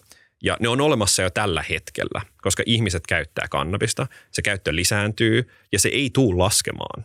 Se ei tule laskemaan. Toki tupakan ja alkoholin käyttö vähenee, mutta ne onkin säänneltyjä päihteitä. Me puhutaan niiden riskeistä ö, hyvin rehellisesti ja ö, me ei me ei laiteta niitä vaan jonkunlaiseen isoon, nämä on huumeita, älä ikinä käytä, ja sitten lopeteta keskustelua siihen, vaan me puhutaan nuorille niin kuin hyvin vakavasti nikotiinituotteiden ja alkoholin haitoista. Ja kerrotaan heille myös, että äh, niin kuin vaikka miten alkoholia voi käyttää äh, vähemmän vaarallisesti. Tämä on sellainen asia, mitä me ei tehdä kannabiksen kohdalla. Me ei kerrota nuorille, että miten voi vähentää kannabiksen käytön riskejä terveydelle. Mm. Ja se olisi sellainen yksi aika tärkeä asia, jos me halutaan vähentää kannabiksen riskejä nuorten terveydelle. Ähm, ja nämä on ehkä sellaiset Saako välillä keskeyttää? Joo, yksi juttu, mä, mä, mä ajattelen, että mä pidän tällaisen vähän pidemmän puheenvuoron, kun mä en tehnyt sitä siihen alussa. Yksi vielä, joka lisää niitä haittoja, on se järjestäytynyt rikollisuus. Et jos me katsotaan EUn laittomien päihteiden takavarikkotilastoja, niin kuin, e, tai siis EU-tasolla näitä tilastoja, niin yli 70 prosenttia liittyy kannabikseen näistä laittomien päihteiden takavarikoista. Se on aika niin kuin selkeä indikaattori siitä, että kannabis on järjestäytyneen rikollisuuden rahasampo. Mm. Ja sitä kautta kerätään aivan massiiviset määrät rahaa. Ja me tiedetään niin sen lisäksi, että se lisää rikollisuutta rikastaen näitä, niin se lisää myös korruptiota poliisissa ja tullissa ja oikeuslaitoksessa. Ää, niin kuin, niin kuin Jari Arnio tuskin oli ainoa korruptoitunut poliisi Suomessa. Hän johti kuitenkin Helsingin huumausaineyksikön ää, yksikköä. Että tässä on paljon kustannuksia, mitä meidän nykysysteemi luo. Ja nämä on sellaisia kustannuksia, mistä me voitaisiin päästä eroon tai vähentää, koska myös niin kuin ne, ne terveyshaitat lisääntyy myös kieltolain hmm. kautta. Joo, monta, monta asiaa tuli kerralla siinä. Ää, tota, mä en tiedä, mihin niin ajatukseen perustuu se, että, että, että kannabiksen käyttö ei tulisi vähentämään, vähentymään. Tavallaan jos historiallisesti mietitään, mm, niin meillä on tämmöisiä niin huumausaineaaltoja – Mm, niissä on erilaisia taustoja. Mm, esimerkiksi Neuvostoliiton hajoaminen johti niin kuin ihan erilaisin, erilaisiin niin kuin huumereiden ja syntymisestä tuolta, tuolta kauempaa Aasiasta sitten Eurooppaa. On, on, on niin tämmöisiä keskeisiä niin kuin muutostilanteita, populaarikulttuurin muutokset, mitä siellä sitten tapahtuu. Ihan, ihan kaikki on niin kuin mahdollista. Et mä mä en, niin kuin, en ehkä argumentoisi, että kannabiksen käyttö ei tule koskaan enää vähentymään. Ei me tiedetä, mitä seuraavaksi tulee. Päinvastoin niin historia kertoo oikeastaan enemmän siitä, että meillä on tämmöisiä niin kuin aaltoja syystä tai toisesta – jossa sitten käytetään, käytetään erilaisia aineita. Ne liittyy jonkinlaisiin niin kuin yhteiskunnallisiin, yhteiskunnallisiin muutoksiin. On toki mahdollista, on toki mahdollista, että näin käy. Sitten tota, mitä tulee tuohon poliisi- ja mm, niin tuomioistolaitokseen, niin aika jännä juttu, vai mitä Cole kuitenkin, että poliisi ja syyttäjälaitos ei nyt ole kuitenkaan lähtenyt sille linjalle, että he vaatisivat, että, että meidän pitää laillistaa kannabis esimerkiksi. Päinvastoin siis näiden resurssien käytön näkökulmasta, kun sanoit, että sitten vapautusresursseja niin kuin paljon vakavampien rikosten niin kuin selvittämiseen, ää, niin, niin kuitenkin poliisi ja syyttäjälaitos ja tuomioistuimet ei nyt ole ollut sitä mieltä, että, että nyt tarvitsisi sitten vapauttaa näitä resursseja. Päinvastoin. Ne vaatii enemmän resursseja. Kyllä, kyllä. Ja Suomessa onkin niin kuin kaikkein vähiten poliiseja niin kuin suurin piirtein missään länsimaassa, että me ollaan aika erikoisessa tilanteessa niin kuin ylipäätään se resurssin suhteen noin niin kuin yleisesti. Päinvastoin poliisi, poliisi on vaatinut nimenomaan, että näistä käyttörikoksista ei tulisi luopua. Siis käyttörikokset tulisi määritellä käyttörikoksiksi edelleenkin ihan sen takia, että se poliisityö, se helpottaa sitä poliisityötä sitten näiden niin kuin huumereittien selvittämisessä niin kuin huomattavasti. Ää, mm, ja ehkä, ehkä muutenkin, että, että tota, näin juristina on aika, aika tarkka tietenkin näistä asioista, että sanotaan, että Jari Arnio ei nyt ollut varmastikaan ainoa, ainoa poliisi, joka oli korruptoitunut suomalaisessa niin kuin järjestelmässä, niin, niin se on, niin kuin, se on niin kuin huono argumentti siinä mielessä, että kyllä meidän pitää niin kuin luottaa kuitenkin niin kuin suomalaisen oikeusjärjestelmän kykyyn niin kuin tuoda esille näitä asioita, josta Jari Arnio tapaus on niin kuin niin kuin tällainen niin kuin selkeä niin kuin osoitus kuitenkin. Mä, mä nyt sanoisin, että varmaan niin kuin tapauksen myötä ää, siellä on niin kuin perattu todella tarkkaan tämän tyyppiset asiat, että tämmöisiä ei tulisi enää esille ää, tai sellaisia ei olisi ihan sen takia, että, että kyllähän se niin kuin, jos niitä olisi kovasti sitten e, e, e, enemmän tällaisia arniotapauksia, niin kyllähän se niin nakertaisi todella syvällisesti suomalaisten luottamusta suomalaisen niin poliisityö, joka on niin todella korkealla tasolla, onneksi edelleen tällä tasolla.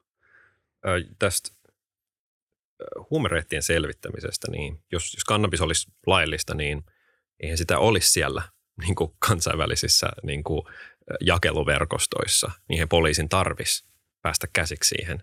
Se voi, ne voi edelleen tutkia niitä muita laittomia päihteitä. Ja siis se, että niin kuin, ö, ensinnäkin se, että oikeuslaitos ei, ei kannata muutosta, tuosta mä en ole ihan varma. Mä oon puhunut aika monien ää, asiantuntijoiden kanssa, niin kuin vaikka rikosoikeuden professorien kanssa, jotka kyllä kannattaa siis niin kuin ihan kaikkien laittomien päihteiden dekriminalisointia. Mm. Ää, se, se, että poliisi ei kannata, niin siinä on mun mielestä tietysti ää, intressi, ää, niin kuin eturistiriitoja, se, että poliisi ei halua vähentää – niin kuin omia työtehtäviään on mun mielestä selkeä eh, ristiriita. Ja sitten siinä on myös se, että poliisi on hyvin hierarkkinen instituutio ja poliisin johtohan kannattaa niin kuin nykyistä kieltolakia, mutta poliisissa on tosi paljon toimijoita, jotka ei kannata, mutta he ei voi, eivät voi sanoa tätä ääneen.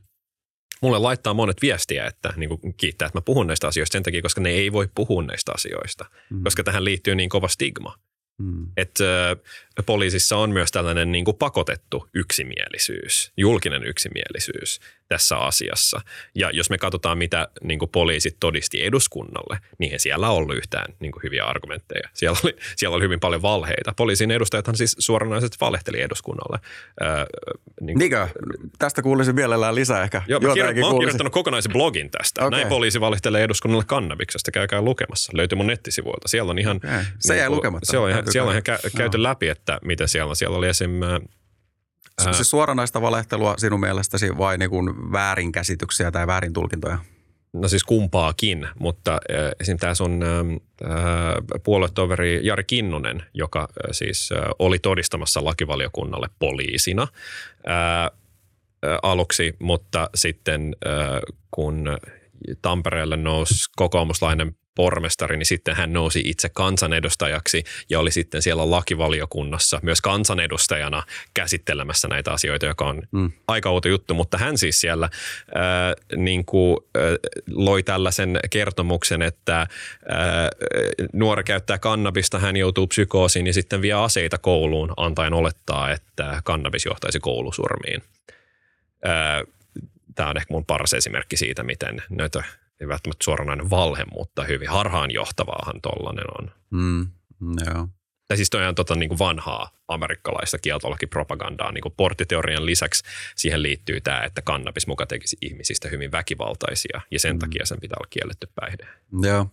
No ehkä tälle, e-, e-, ehkä nyt se konservatiivi sitten nostaa vähän päätään tässä munkin puolelta siinä mielessä, että, että tuota, pidän niin kuin olennaisen tärkeänä kuitenkin niin kuin – ensinnäkin ää, se, sen asian, että kansalaiset pystyisi luottamaan niin poliisiin ja tuomistolaitokseen ja syyttäjälaitokseen siinä, että mit, mitä arvioita sieltä sitten tuleekin. Niin, en, no, niin, mä oon samaa mieltä. Niin, Pitää. Et Mun niin, mielestä tämä on sellainen, joka rapauttaa kyllä, luot, kyllä, luottamusta poliisiin. Kyllä, mutta jos, jos, jos sanot, että kun nyt kuitenkin sanoit, että suoranaisesti valehtelee, niin, niin tota, se on sitten niin kuin tavallaan niin kuin minun, minun asteikolla niin kuin tosi, tosi vakava syytös jo, ja, mm. ja mielelläni, mielelläni siihen sitten niin kuin tutustu, mm.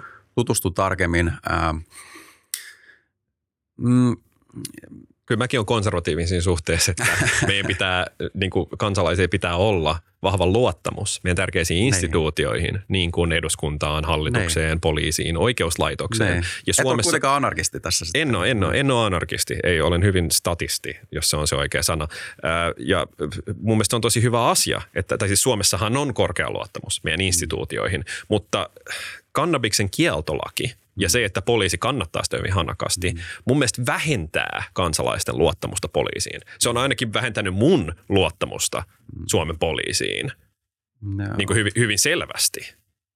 Että niin kuin mun, mun henkilökohtainen luottamus Suomen poliisiin on vähentynyt hyvin paljon tämän mi, koko mi, keskustelun takia. Okei, okay. mutta mut, koko keskustelun takia. Mutta osaatko nyt sanoa, niin kuin, että mitkä ne, mitkä ne, niin kuin ne pääpointit siinä on, koska tästä, tästä niin kuin kokoomuslaisena meilläkin on kuitenkin niin kuin vahva tämmöinen turvallisuuspuoli meidän puolueessa, niin mitkä ne niin kuin pääpointit tässä on, koska mäkin mielelläni sitten keskustelen näistä asioista eteenpäin, että, että tota, mikä, mikä tässä nyt on syönyt niin poliisin luotettavuutta erityisesti? No silloin kun poliisi sanoo, että kannabis lisää väkivaltaisuutta, niin sehän ei, sehän ei pidä paikkaansa.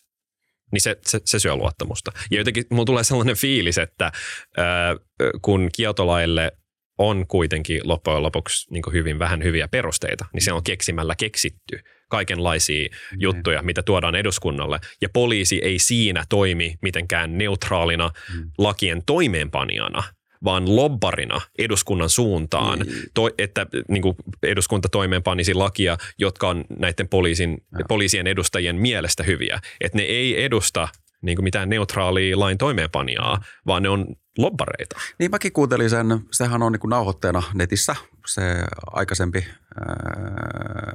kannabiksen laillistamisen äh, tai sen se oli dekriminalisoitu, niin, joo. Niin, niin se, sekin, sekin löytyy sieltä netistä. Kuuntelin sen ää, ja siinä oli, siinä oli sitten tota poliisin edustaja myöskin paikalla. Ää, mut ainakaan, mä muistan hänen nimeään, mutta mä en kyllä ainakaan mitään niin kuin erityisen häiritsevää siinä, siinä siinä puheenvuorossa tuota, huomannut. Ää, ja sitten vielä, sitten vielä oli tota, eräs professori, ää, ei tämä, johon sinä vetoat näissä puheenvuoroissa, vaan toinen professori, joka sitten kuitenkin tuki, tuki myöskin tavallaan niin kuin oikeustieteen näkökulmasta sitten sitä, että mitä poliisi, poliisimies esitti siinä, että onko, onko kohtuullista, että käyttörikosten ää, käyttörikosten kriminalisoinnin kautta pystytään selvittämään niin kuin laajemmin huumerikos, ää, niin kuin huumerikosasioita. Mä, mähän en siis itse kannata niin dekriminalisointia. Mm. Mun mielestä pelkkä käyttörangaistuksen poistaminen on huono, huono idea. Mun niin. mielestä meidän pitää niin kuin aloittaa kannabiksen tuotannon ja myynnin sääntely. Ja silloinhan näillä ihme huumeriittien selvittämisellä mm niin kuin, ei niille ole mitään tarkoitusta, ne. koska ensinnäkin ne poistuu ja silloin ne. kannabis ei ole enää laiton päihde. Ne. Sitä säännellään. Että poliisin tehtävät oikeastaan muuttuu. Kyllähän poliisin, silloin kun me laillistetaan kannabis, niin poliisin pitää edelleen selvittää ää, laittoman kannabiksen tuotantoa samalla, miten ne selvittäisi laittoman alkoholin tuotantoa tai laittoman tupakan tuotantoa mm. tai mitä muuta tällaista. Että sehän ei muutu, mutta tietenkin ne resurssit, mitä siihen käytetään, niin kuin, ne pienenee huomattavasti. Mutta t- tässä oli just se pointti, mitä yritin kanssa tuoda esille, että jos meillä on niin tämmöinen kansainvälinen järjestelmä, jossa jotkut maat laillistaa kaiken kannabiksen käyttöön levittämiseen liittyen ja toiset maat ei, niin millaiseen niin viranomaisyhteistyöhön tällainen tulisi sitten niin johtamaan?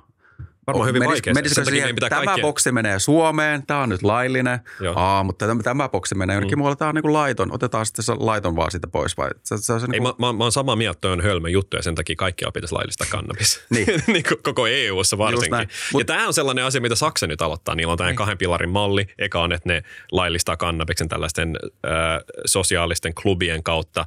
Ja sitten toinen on, että ne aloittaa tällaisia tieteellisiä kokeiluja, missä ne kokeilee tuotannon ja myynnin sääntelyä eri tavoin. Ja tässä tokaspilarissa kuuluu myös se, että Saksa pyrkii vaikuttamaan EU-lainsäädäntöön mm. ja muiden EU-maiden lainsäädäntöön. Eli Saksa pyrkii siis laillistamaan kannabiksen mm. koko EU:ssa tällä hetkellä, koska ne ymmärtää myös tämän saman ongelman, minkä säkin näit, että se on niin hyvin vaikeaa, että meillä on e-, etenkin EU:ssa, jos meillä on yhteinen kuitenkin talousalue, että siitä tulee ongelmia. Onneksi esimerkiksi Sveitsi, joka niin kuin suoraan EU-jäsen, niin hekin ovat laillistamassa kannabista. Just näin, mutta pointtina tämä, että vaikka mä millä intensiteetillä ja intohimoilla keskustellaan täällä kannabiksen laillistamista Suomessa, niin tämä on laajempi kansainvälinen kysymys siitä, mm. että, että tota, et, et, miten sitä ainetta sitten on tarjolla erilaisia kanavia pitkin. Jep, et, mä se, sitä, sitä ei voi niinku, me ei voida niinku, siinä ei olisi välttämättä kovin paljon järkeä, tai se maksaisi ainakin Suomelle niinku hyvin paljon enemmän olla niinku ikään kuin eturintamassa tässä asiassa – niin kauan, kun me joudutaan kuitenkin niin kuin tavalla tai toisella, siis mehän joudutaan niin kuin ylläpitämään sitä suomalaisia, suomalaisia tota, suomalaista lainsäädäntöä tavalla tai toisella ja tekemään jonkinlaista poliisiyhteistyötä varmaan kansainvälisestikin edelleen.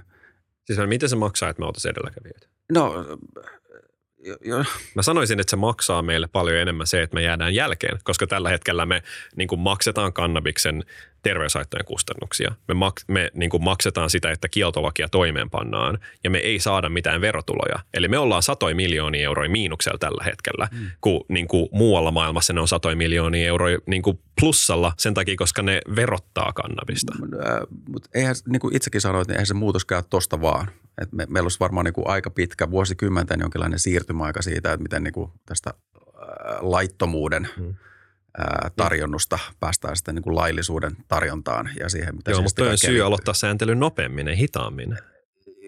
Kyllä, mutta samaan aikaan, jos sitten kansainvälisesti maat liikkuisivat samanaikaisesti eteenpäin, niin sillä varmasti saataisiin parempia tuloksia kuin sillä, että Suomi Suomi sitten täällä tota, mm. Ei, no, Se on yksi syy, miksi niin kuin Suomen hallituksen pitäisi aloittaa sääntelyn valmistelu ja ottaa vahva kanta mm. myös Euroopan neuvostoon mm. ja edu, niin kuin edistää tätä muutosta myös EU-tasolla mm. Saksan liittolaisena. Tämä on sellainen asia, mitä mä toki odotan tulevalta konservatiivihallitukselta, mutta niin kuin, Me. a man can dream. Ai se on nyt konservatiivihallitus jo. Sekin no, voi... on työnnetty nurkkaa.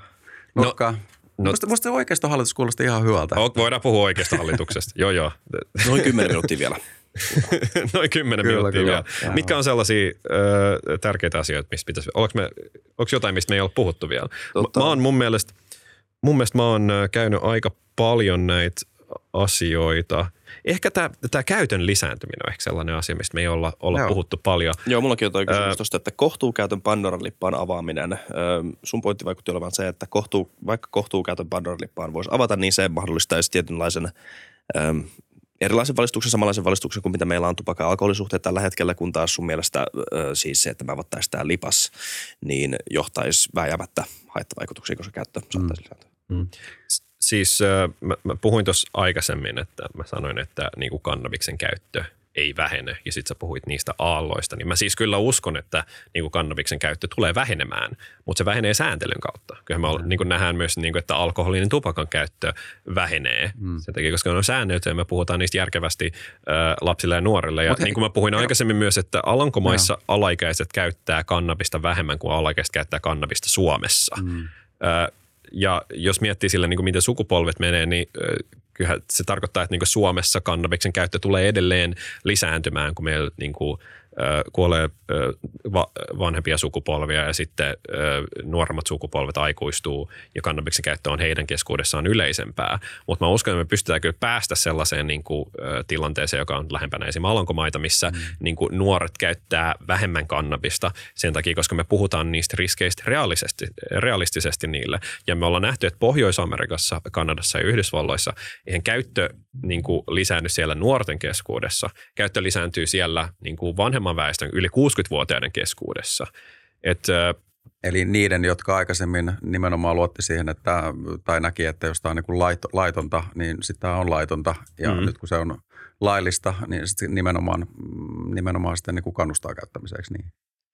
No, tai ehkä kannustaa käyttämiseen. Ehkä niin kuin, nu, nuorten, nuorten keskuudessa niin kuin kieltolaista ei välitetä. Kannabista käytetään, vaikka se on laitonta. Mm. Vanhemman väestön keskuudessa ehkä seurataan lakeja hanakamioon. Niin, niin. Mutta mut eikö se laillistaminen sitten tarkoita sitä, että Siis, siis mä, mä, mä oon sitä mieltä, että niin kuin, mm. kun me laillistetaan kannabis Suomessa, niin käytön lisääntyminen jatkuu, koska käyttöhän lisääntyy tällä hetkellä. Mm. Kieltolaki ei sitä estä. Jotkut vois väittää, että niin kuin kieltolaki jopa lisää käyttöä, mutta ää, mä itse uskon, että kun me niin kuin aloitetaan kannabiksen sääntelyn, niin joo, sen niin kuin, käyttö jatkaa lisääntymistä. Mm. Kyllä mä, mä, mä, mä uskon tähän, ää, mutta kun me tehdään siitä niin kuin, käytöstä – vähemmän haitallista niin kuin sääntelemällä, sääntelemällä niin kuin tuotanto-olosuhteita, ää, antamalla ihmisille enemmän niin kuin tietoa, etenkin niin kuin faktuaalista tietoa, mm. ää, laajennetaan ää, niin kuin apua, mitä ihmiset voi saada. Että jos sä haluat niin kuin apua tupakointiin, niin se mm. numero, mihin sä voit soittaa, on printattu siihen askiin, minkä sä ostat. Eli Mut, käyttö lisääntyy, mutta haitat vähentyy. Kyllä. Eli koska se, Eikö se on vähän paradoksaalista? No siis, no siis, jo, no siis hait, haitat korreloi haitallisen käytön kanssa. Jos me voidaan vähentää haitallista käyttöä, niin silloin haitat vähenee. Mutta miksi me ei nykytilanteessa pystyttäisi myöskin valistuksella niin kuin opettamaan sitten No koska valistus on, se, no siis ensinnäkin joo, niin kuin kannabiksen vaaroista pitäisi puhua rehellisemmin mm. kuin mitä niistä puhutaan. Nyt pitäisi olla vähemmän pelottelua ja vähemmän haittoja vähentävää valistusta mutta siihen liittyy myös se niin kuin tuotannon ja myynnin sääntely. Sekin on osa sitä haittojen vähentämistä. Mm. Et niin kuin, jos, jos joku nuori käyttää kannabista, jos on jotain vaarallisia aineita, niin mitä ei olisi siinä laillisilla markkinoilla, niin se on ihan sama, mitä me ollaan hänelle niin kuin valistettu, mm. kun hän kuitenkin käyttää sellaista päihdet, joka on vaarallisempaa mm. hänelle. No, onko sulla jotain niin kuin faktaa sitten siitä, että paljon suomalaiset käyttää niin kuin vaarallisia kannabistuotteita tänä päivänä? No siis joku voisi väittää, että kannabis, joka on jalostettu sellaiseksi, että siinä on niin kuin hyvin paljon vahvaa psykoaktiivista THCtä ja hyvin vähän sitä antipsykoottista CBDtä, mm. että se on itsessään vaarallisempi kannabistuote. Mm. Ja sehän on, niin kuin, se on meidän koko, mar- meidän koko markkina koostuu siitä – että joku voisi väittää, että tavallaan kaikki on sitä, mutta siis jos me puhutaan sellaisista niin kuin, äh, niin kuin vaikka kannabiksen kukinnosta, jossa on jotain hometta tai äh, hyönteismyrkkyjä äh, tai synteettisistä kannabinoideista, niin se on tietenkin niin kuin vähemmistö, mutta niin, tämä oli siis suora oletus, mulla ei ollut niin kuin, mitään tilastotiedettä tästä. Ja synteettisten kannabinoidien käyttö Suomessa onneksi on verrattain vähäistä verrattuna esim. Iso-Britanniaan, jossa kuolee valtavasti mm. ihmisiä mm. synteettisten kannabinoidien käyttöön. Ja synteettiset kannabinoidithan on olemassa vain kieltolain takia. Ne kehiteltiin tavallaan niin kuin kiertääkseen tätä kieltolakia, mutta mm. sitten niistäkin tehtiin laittomia, työnnettiin maan alle ja niin kuin päihteiden kanssa aina tapahtuu, niin niistä muuttuu vaarallisempia mm. kieltolain alla. Eli ja niin, me, me tehdään tulee tätä nyt täällä studiossa mm. tällä hetkellä. Kun... Joo, ei mä, mä muistan, mm. kun yksi mun mä, mä juttelin jollekin tyypille näistä synteettisistä kannabinoideista ja tämä tyyppi oli Joensuusta ja sitten se oli, aa, Spice on se, miksi sitä kutsutaan. Mm. Se on se niin kuin, joku brändin nimi, mikä sillä on joskus ollut jäänyt jonkunlaiseksi slangisanaksi. Niin hän on, oh joo, tietää, että sitä on paljon Joensuussa. Mm. Ja veikkaan, että se johtuu siitä, että Venäjältä hän tuodaan paljon laittomia päihteitä Suomeen, etenkin kannabista. Mm. Ja Venäjän mafia tienaa varmaan aika niin kuin hyvät rahat meidän nykyisestä kieltolaista. Ja ei, heitä ei ainakaan kiinnosta suomalaisten nuorten mm. terveys. Joo. Et niin kuin mä, mä itse haluaisin, että me oltaisiin tilanteessa, missä kannabista tuottaa suomalaiset maatalousyrittäjät, jotka ansaitsevat rahaa siitä, maksaa veroja siitä, myy suomalaisille yrittäjille, jotka sitten myy sitä eteenpäin niin kuin, niin kuin valvottuna niin kuin ikärajoin. Hmm. Se olisi parempi kuin meidän nykysysteemi, jossa se tulee niin kuin vaikka Venäjän mafialta joillekin yksittäisille myyjille, jotka myy sitä eteenpäin. Hmm. Millaisia, millaisia, tota, millaisia aitoja ajattelet niiden kannabispeltojen ympärillä sitten, että ei kukaan, kukaan lähde hakemaan sieltä sitten niin omaa käyttöön jotain? No se on mun se on niitä maatalousyrittäjien asia. Se, se on maatalousyrittäjien asia, että ää, niin kyllähän nytkin kannabista kasvatetaan hyvin paljon Suomessa. Mm. THL-arvioiden mukaan Suomessa on yli 10 000 kannabiksen kasvattajaa. Ää, mä oon kuullut jotain ihmisiä, jotka toimii alalla, siis niin kuin laillisella kannabisalalla, jotka myy esimerkiksi siemeniä, niin heidän arviot on, että se on niin kuin paljon suurempi määrä kuin mitä THL arvioi. Että Suomessa on tosi paljon jo kannabiksen tuotantoa, siitä vaan ei makseta veroja, ei seurata mitään säännöksiä, mitään energiastandardeja mm. tai mitään ympäristösäännöksiä. Mm. Joo, ja mun mielestä suomalaisten yrittäjien pitäisi pystyä myös viemään ulkomaille kannabista. Että meillä on, katsoo Pohjois-Amerikkaa tai Saksaa, siellä on satojen miljoonien ihmisten markkinat ja miksei suomalaiset yrittäjät voi hyötyä siitä samalla tavalla kuin hyötyy esim. olutmarkkinoista. Niin, joo. Äh, tavallaan voisi ajatella, että Afganistan olisi siinä tapauksessa maailman niin rikkain maa. Siellä tuotetaan aika suurin osa näistä, näistä udikkopohjaisista tuotteista – mutta useimmiten, useimmiten tuota, siinä käy juuri päinvastoin, että sitten sellaiset maat, jotka niin kuin jollain tavalla nousee niin kuin huumeiden tuotannon niin kuin keskuksiksi, niin, niin siellä sitten tapahtuu myöskin niitä kaikkein ikävimpiä asioita. Ehkä, se, ehkä siinä on sitten se NS-raaka-aineiden tuottamisen niin kuin, niin kuin negatiivinen kohtalo. Tämä koskee myöskin niitä perusraaka-aineita, joita muuallakin maailmassa tuotetaan. Että se, se, ei ole niin kuin se, se ei varmaan mikään onni, on, onnellinen mm. niin kuin taloustie eteenpäin niin kuin millään tasolla. No tämä, tämä äh, raaka-aine kirous, mihin viittaa mm. tässä, että niin kuin maat, joilla on raaka-aineita, että he korruptoituvat, niin äh, paras tapa ehkäistä tämä ja niin kuin rikastua on hyvät instituutiot, mitä Suomessa esimerkiksi on. Ja mä, mä itse uskon, että se talouskasvu, mitä me voitaisiin saada niin kuin, ää, laillisen päihdyttävän hampun alasta, olisi hyvin niin kuin merkittävä ja niin kuin, niin kuin hyödyksi Suomelle. Me tarvitaan, niin kuin, niin kuin, me voitaisiin käyttää satojen miljoonien eurojen lisätuloja. Me hyödyttäisiin siitä, että tuhannet ihmiset saisi työpaikan. No. Niin kuin se ei ole niin tästä jo sanoinkin, että, e, että tällä kokoomuslaisena taloushenkilönä niin oli ihan samaa mieltä siitä, että valtio voisi hyötyä tästä valtavasti, ää, siis verotuloina. Ää, ja hieman erilaisena niin kuin, ää, niin kuin resurssien käyttönä sitten niin kuin näiden asioiden niin kuin valvomisen suhteen. Ää, mutta samaan aikaan ää, itse, itse näen niin kuin, tavallaan niin kuin, ehkä mikä kaikkein eniten tökkii tässä asiassa sitten kuitenkin on niin kuin tavallaan niin kuin surullinen tarina siitä, ää, miten, miten niin kuin, niin kuin, sä oot varmaan niin kuin edun, edunvalvontaryhmän niin kuin, tai jonkinlaisen kansalaisaktivismin niin kuin edustajat. Ja sitten ehkä niin kuin politiikassakin tänä päivänä niin kuin ei ole mitään niin kuin sellaisia suuria niin kuin visioita siitä, että mikä Suomi tulevaisuudessa tulee olemaan. Tämä niin kuin, tämä, tämä on, niin kuin, tämä on niin kuin silleen niin kuin surullinen tarina, että tässä, tässä niin kuin ikään kuin maksimoidaan jotain niin kuin yksilöiden oikeuksia. Ää, ja, ja minimoida haittoja. Ja, kyllä, kyllä, mutta yksilöidään tai maksimoidaan yksilöiden oikeuksia niin kuin miettimättä juurikaan sitten niin kuin ihan hirveän paljon sitä, että millainen yhteiskunta tästä sitten niin kuin syntyy.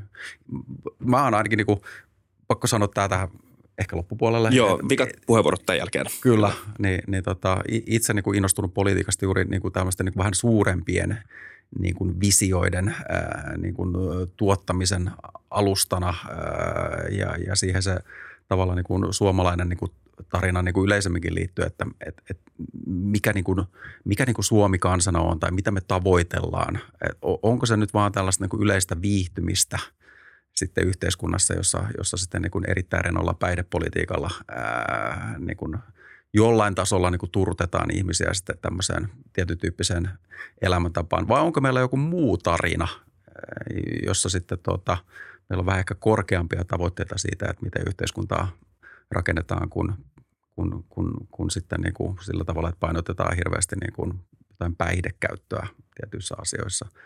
Että tota, onko, onko sulla tähän joku, joku niin kuin ajatus? Ymmärrätkö tämä, mitä yritän joo, sanoa? Koitetaan, koska tämä on niin vaikea yhteen. asia. Koitetaan Siinä mielessä yhteen, politiikka, politiikka, tota, politiikka tavoite, tai niin kuin miten politiikka myöskin toimii, niin se joutuu niin kuin priorisoimaan niitä tavoitteita, joita kulloinkin aina mm, etsitään. Mm. Ei joo, mä, mä ymmärrän ton. Ja mm. mä oon itse myös niin kuin hyvin idealisti ja utopisti. Mm. Ja tykkään ajatella niin pitkälle tulevaisuuteen siitä, minkälainen yhteiskunta me rakennetaan ja minkälainen yhteiskunta me jätetään tuleville sukupolville. Mm. Tämä on niin kuin hyvin suuresti se, mihin mä perustan niin kuin kaiken politiikan, mitä mä teen. Mä itse katson myös niin kuin kannabiksen kieltolakia myös suuremmalla perspektiivillä. Tämä on sellainen niin kuin laki, joka on annettu, niin kuin aikaisempi sukupolvi on antanut tämän meille, ja sitä ei olla oikeastaan kyseenalaistettu. Et nythän vasta tätä niin kuin lakia kyseenalaistettu kyseenalaistetaan. Sitä on kyllä muutettu monta kertaa tässä jo matkan varrella. No ei, ei kyllä paljon, että niin kuin sama perspektiivi, että niin kuin haitat muka vähenisi kieltolain kautta on kuitenkin säilynyt ja on edelleen niin kuin se paradigma, missä me eletään. Ja sä puhuit siitä, että niin kuin, tämä niin kuin tavallaan olisi joku rentopäihdepolitiikka on niin kuin e-, eräänlainen visio, mitä et kannata. Ja enhän mäkään siis niin kuin puhu rennosta päihdepolitiikasta. Mä haluan nimenomaan kontrollia. Mä haluan, että me kontrolloidaan kannabiksen markkinat, otetaan ne haltuun ja niin kuin verotetaan ja katsotaan, että tuottajat ja myyjät seuraa mm. säännöksiä. Että en mä ole silleen niin kuin kauhean chilli tämän asian mm. suhteen. Mm. Mä, mä otan tämän silleen niin kuin aika vakavasti. Ja ehkä tälleen loppuun mä haluan kai kiittää, että sä oot lähtenyt tähän keskusteluun. Ja mun mielestä meillä oli niin kuin aika hyvä ja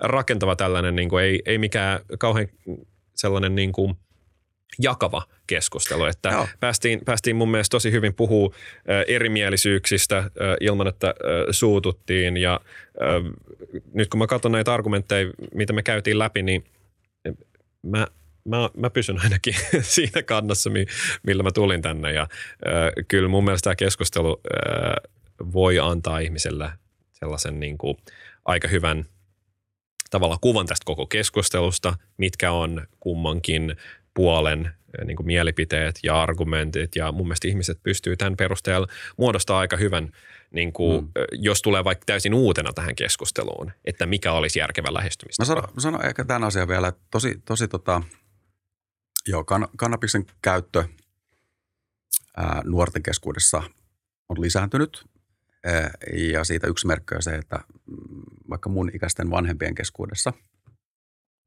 ää, aika paljon keskustellaan siitä, miten, miten tähän nyt pitäisi oikein niin kuin suhtautua. Ja, ja tota, ää, aika, aika monesti sitten, sitten se pointti on nimenomaan siinä, että, että tuota, kukaan ei halua niin kuin lapselle niin kuin ongelmia niin kuin lain silmissä. Mutta samaan aikaan ää, moni vanhempi niin miettii sitä, että, että kyllähän tähän niin kuin jollain tavalla pitää niin kuin puuttua. Tämä on niin kuin toivottu asiantila, että et mun lapsi ajautuu ää, niin kuin laittomien päihteiden käyttäjäksi. Koska siitä on myöskin niin kuin erilaisia sitten sosiaalisia, terveydellisiä niin poispäin niin kuin seurauksia sitten sen lapsen elämään, varsinkin jos se käyttö on niin kuin vähän isompaa. Eli tosi tärkeä aihe nyt jo tässä yhteiskunnassa oli sitten se laillisuustarkastelu ihan mikä tahansa. Mm. Ja tästä, tästä, tästä kaivattaisiin niin kuin vanhemmille myöskin sellaista niin kuin ohjausta jollain tasolla siitä, että, että miten niin kannattaa oikeastaan tällaisessa tilanteessa toimia. Mä en nyt halua niin kuin tehdä lapsestani rikollista sillä tavalla, että se jää sitten kiinni jostain käyttörikoksesta, ää, mutta että samaan aikaan ää, en myöskään halua, että se lapsi niin kuin käyttää tämän tyyppisiä aineita. Ää, ja, ja vielä ehkä se, että, että tosi monella, vaikka mun ikäisellä vanhemmalla, mä oon nyt niitä 80-90-luvun nuoria, on sitten se kouluvalistuksen niin kuin kauhuvalistus siellä taustalla tavalla tai toisella, joka oli mm. Minun mielestäni niin kuin aika toimivaa siinä mielessä, ei tullut kyllä niin mieleenkään lähteä tälle tielle näin henkilökohtaisesti. Mm. Monet sun ikäiset on kyllä lähtenyt sille tielle. Jos niin. tähän ihan loppuun voi sanoa jotain lapsista, niin siis niin kuin vaan ensinnäkin vanhemmat, älkää soittako poliiseille, jos teidän lapset käyttää kannabista. Se on huonoin asia, mitä voi tehdä. Tämä, se on huonoin asia. Kannattaa puhua lapsille niin kuin ihan rehellisesti. Ensinnäkin ottaa selvää, mitä kannabiksen niin kuin vaikutukset terveydelle voi olla. Kysellä nuorelta, että niin kuin, tiedätkö niin kuin mitä nämä vaikutukset on, niin kuin kysy häneltä, että tietääkö, miten kannabista käytetään, koska useimmat niin kuin, käyttää kannabista, sekoittaa sitä tupakkaan ja käyttää sitä ja sitten he voivat addiktoitua siihen nikotiiniin ja sitten luulla, että he haluavat kannabista koko ajan, mutta se on oikeasti se nikotiini, mitä ne haluaa. Ja puhuu näistä niin kuin, niin kuin käytön selvistä riskeistä niin kuin keuhkoille, mielelle ja painottaa, miten ne riskit on paljon suurempia, jos on nuori. Ja äh, mun mielestä, mä itse asuin Alankomaissa viisi vuotta ja niin kuin hollantilaisethan käyttää, niin kuin monet käyttää paljon vähemmän kannabista kuin Suomessa ja alaikäisetkin. Ja mä uskon, että se liittyy nimenomaan siihen, että kun kannabis on laillista, niin vanhemmat niin ne tietää, että niiden pitää puhua niiden lapsille mm. tästä asiasta. Et Suomessa me, niin me kerrotaan lapsille, että jos sulla on joku kaveri, joka on juonut liikaa ja se sammuu, että laita se kyljelle – et koska tämä on miten me ehkäistään niin kuin alkoholikuolemia. Mutta niin kannabiksen suhteen ei puhuta nuorille suoraan siitä, että niin tämä on yleinen päihde, tätä käytetään. Tässä on niin kuin, tapoja, mitä sä voit käyttää sitä turvallisemmin, jos sä käytät. Ja niin kuin, turvallisin tapa on tietenkin olla käyttämättä. Ja jos käyttää, niin käyttää sitä vasta vanhempana. Mm. Koska niin kuin, nuoret yleensä ajattelee, että no hei, mun koko elämä on tässä ja nyt. Mutta ei, sun elämä on tosi pitkä ja nuoret ei välttämättä tajua sitä. Ja nämä on sellaisia tapoja, mitä mä oon pyrkinyt lähestymään, koska mä, mä puhun paljon nuorilla näistä aiheista. Mutta mut pointtina tämä, että, että se on vain näin tässä suomalaisessa yhteiskunnassa, että näiden nuorten vanhemmat ei tiedä mm. kannabisesta juuri yhtään mitään. Voitte alkaa niin valistamaan itseämme. Itseänne varmaan THL-sivulta löytyy aika paljon tietoa. Ää, mutta samaan aikaan, ää, samaan aikaan niin kauan kuin kannabis on laiton huume Suomessa, ää, niin se on myös argumentti sen nuoren käyttöä vastaan. Mm. Ää, se, lai, se laillisuus suomalaisessa yhteiskunnassa on niin valtava arvo. Suom, suomalainen yhteiskunta niin kuin tavalla tai toisella on niin valtava luottamus instituutioihin ja lakeihin, mikä on niin todella hieno saavutus joltain yhteiskunnalta ää, tai miltä tahansa yhteiskunnalta, ää, niin, niin, niin on niin todella, todella – tärkeää ja arvokasta, e, että, että tota, me ei niin kuin tavallaan ei päästä, ei, ei eriytetä sitä todellisuutta, sitä nuoren todellisuutta siitä, mikä on se lainsäädännön ympäristö. Ja opetetaan myöskin nuoria kunnioittamaan lainsäädäntöä. Tämäkin on vähän tämmöinen, niin kuin, tämä pitäisi olla niin itsestäänselvä asia, ei se välttämättä ole enää tänä päivänä. Mm. Mulla olisi tohonkin sanottavaa. Joo, sait ensimmäisen puheenvuoron ja ansaitsit viimeisen myös. Niin tota, okay. joo, fair enough. Mutta tähän voisi jatkaa vielä vaikka kuinka pitkään. Voitaisiin Kiva, että ja, varmasti jatketaan näin. muissa someissa vielä. Kyllä, joo, kyllä. joo, joo. Arvostan molempia teitä, että tulitte tänne keskustelemaan. Kiitos paljon, oli mielenkiintoista Kiitos paljon, kuunnella. Vaikka piti purra huulta, haluaisin osallistua koko ajan tähän, mutta tämä on, mä, hyvä harjoitus. Hyvä harjoitus olla vähän moderaattorina tässä vieressä. Hyvä kuunnella. Öm, joo, tosiaan kiitos mun puolesta teille kahdelle. Öö, saatte vielä, totta kai, jos teillä on jotain henkilökohtaisesti promottavaa, niin saatte kertoa, jos on, ei ole pakko. Öö, Mutta muuten mun puolesta... Ei mulla ole mitään. Ei mulla. Ei ole. No niin, selvä. Seuratkaa meitä Twitterissä. Joo, seuratkaa Twitterissä molempia, jos haluatte. Ja varmaan me jatketaan keskustelua sielläkin. Yes, tämä varmasti herätti teissäkin ajatuksia. Kommentoikaa, jos näin on. Ja muistakaa arvostella meidät kaikissa podcast-alustoissa ja tilatkaa kanava, jos tykkäsitte. Ja antakaa muuten palautetta tästä formaatista. Että kannattaisiko meillä olla tätä lisää. Mä tiedän, että monet muut podcastit on tehty, tai muutamat podcastit on tehty samanlaisia ja haluttiin hypätä saman veneeseen, niin, niin olisi kiva kuulla palautetta. Mutta joo, hyvä. Nähdään ensi viikolla. Morjes.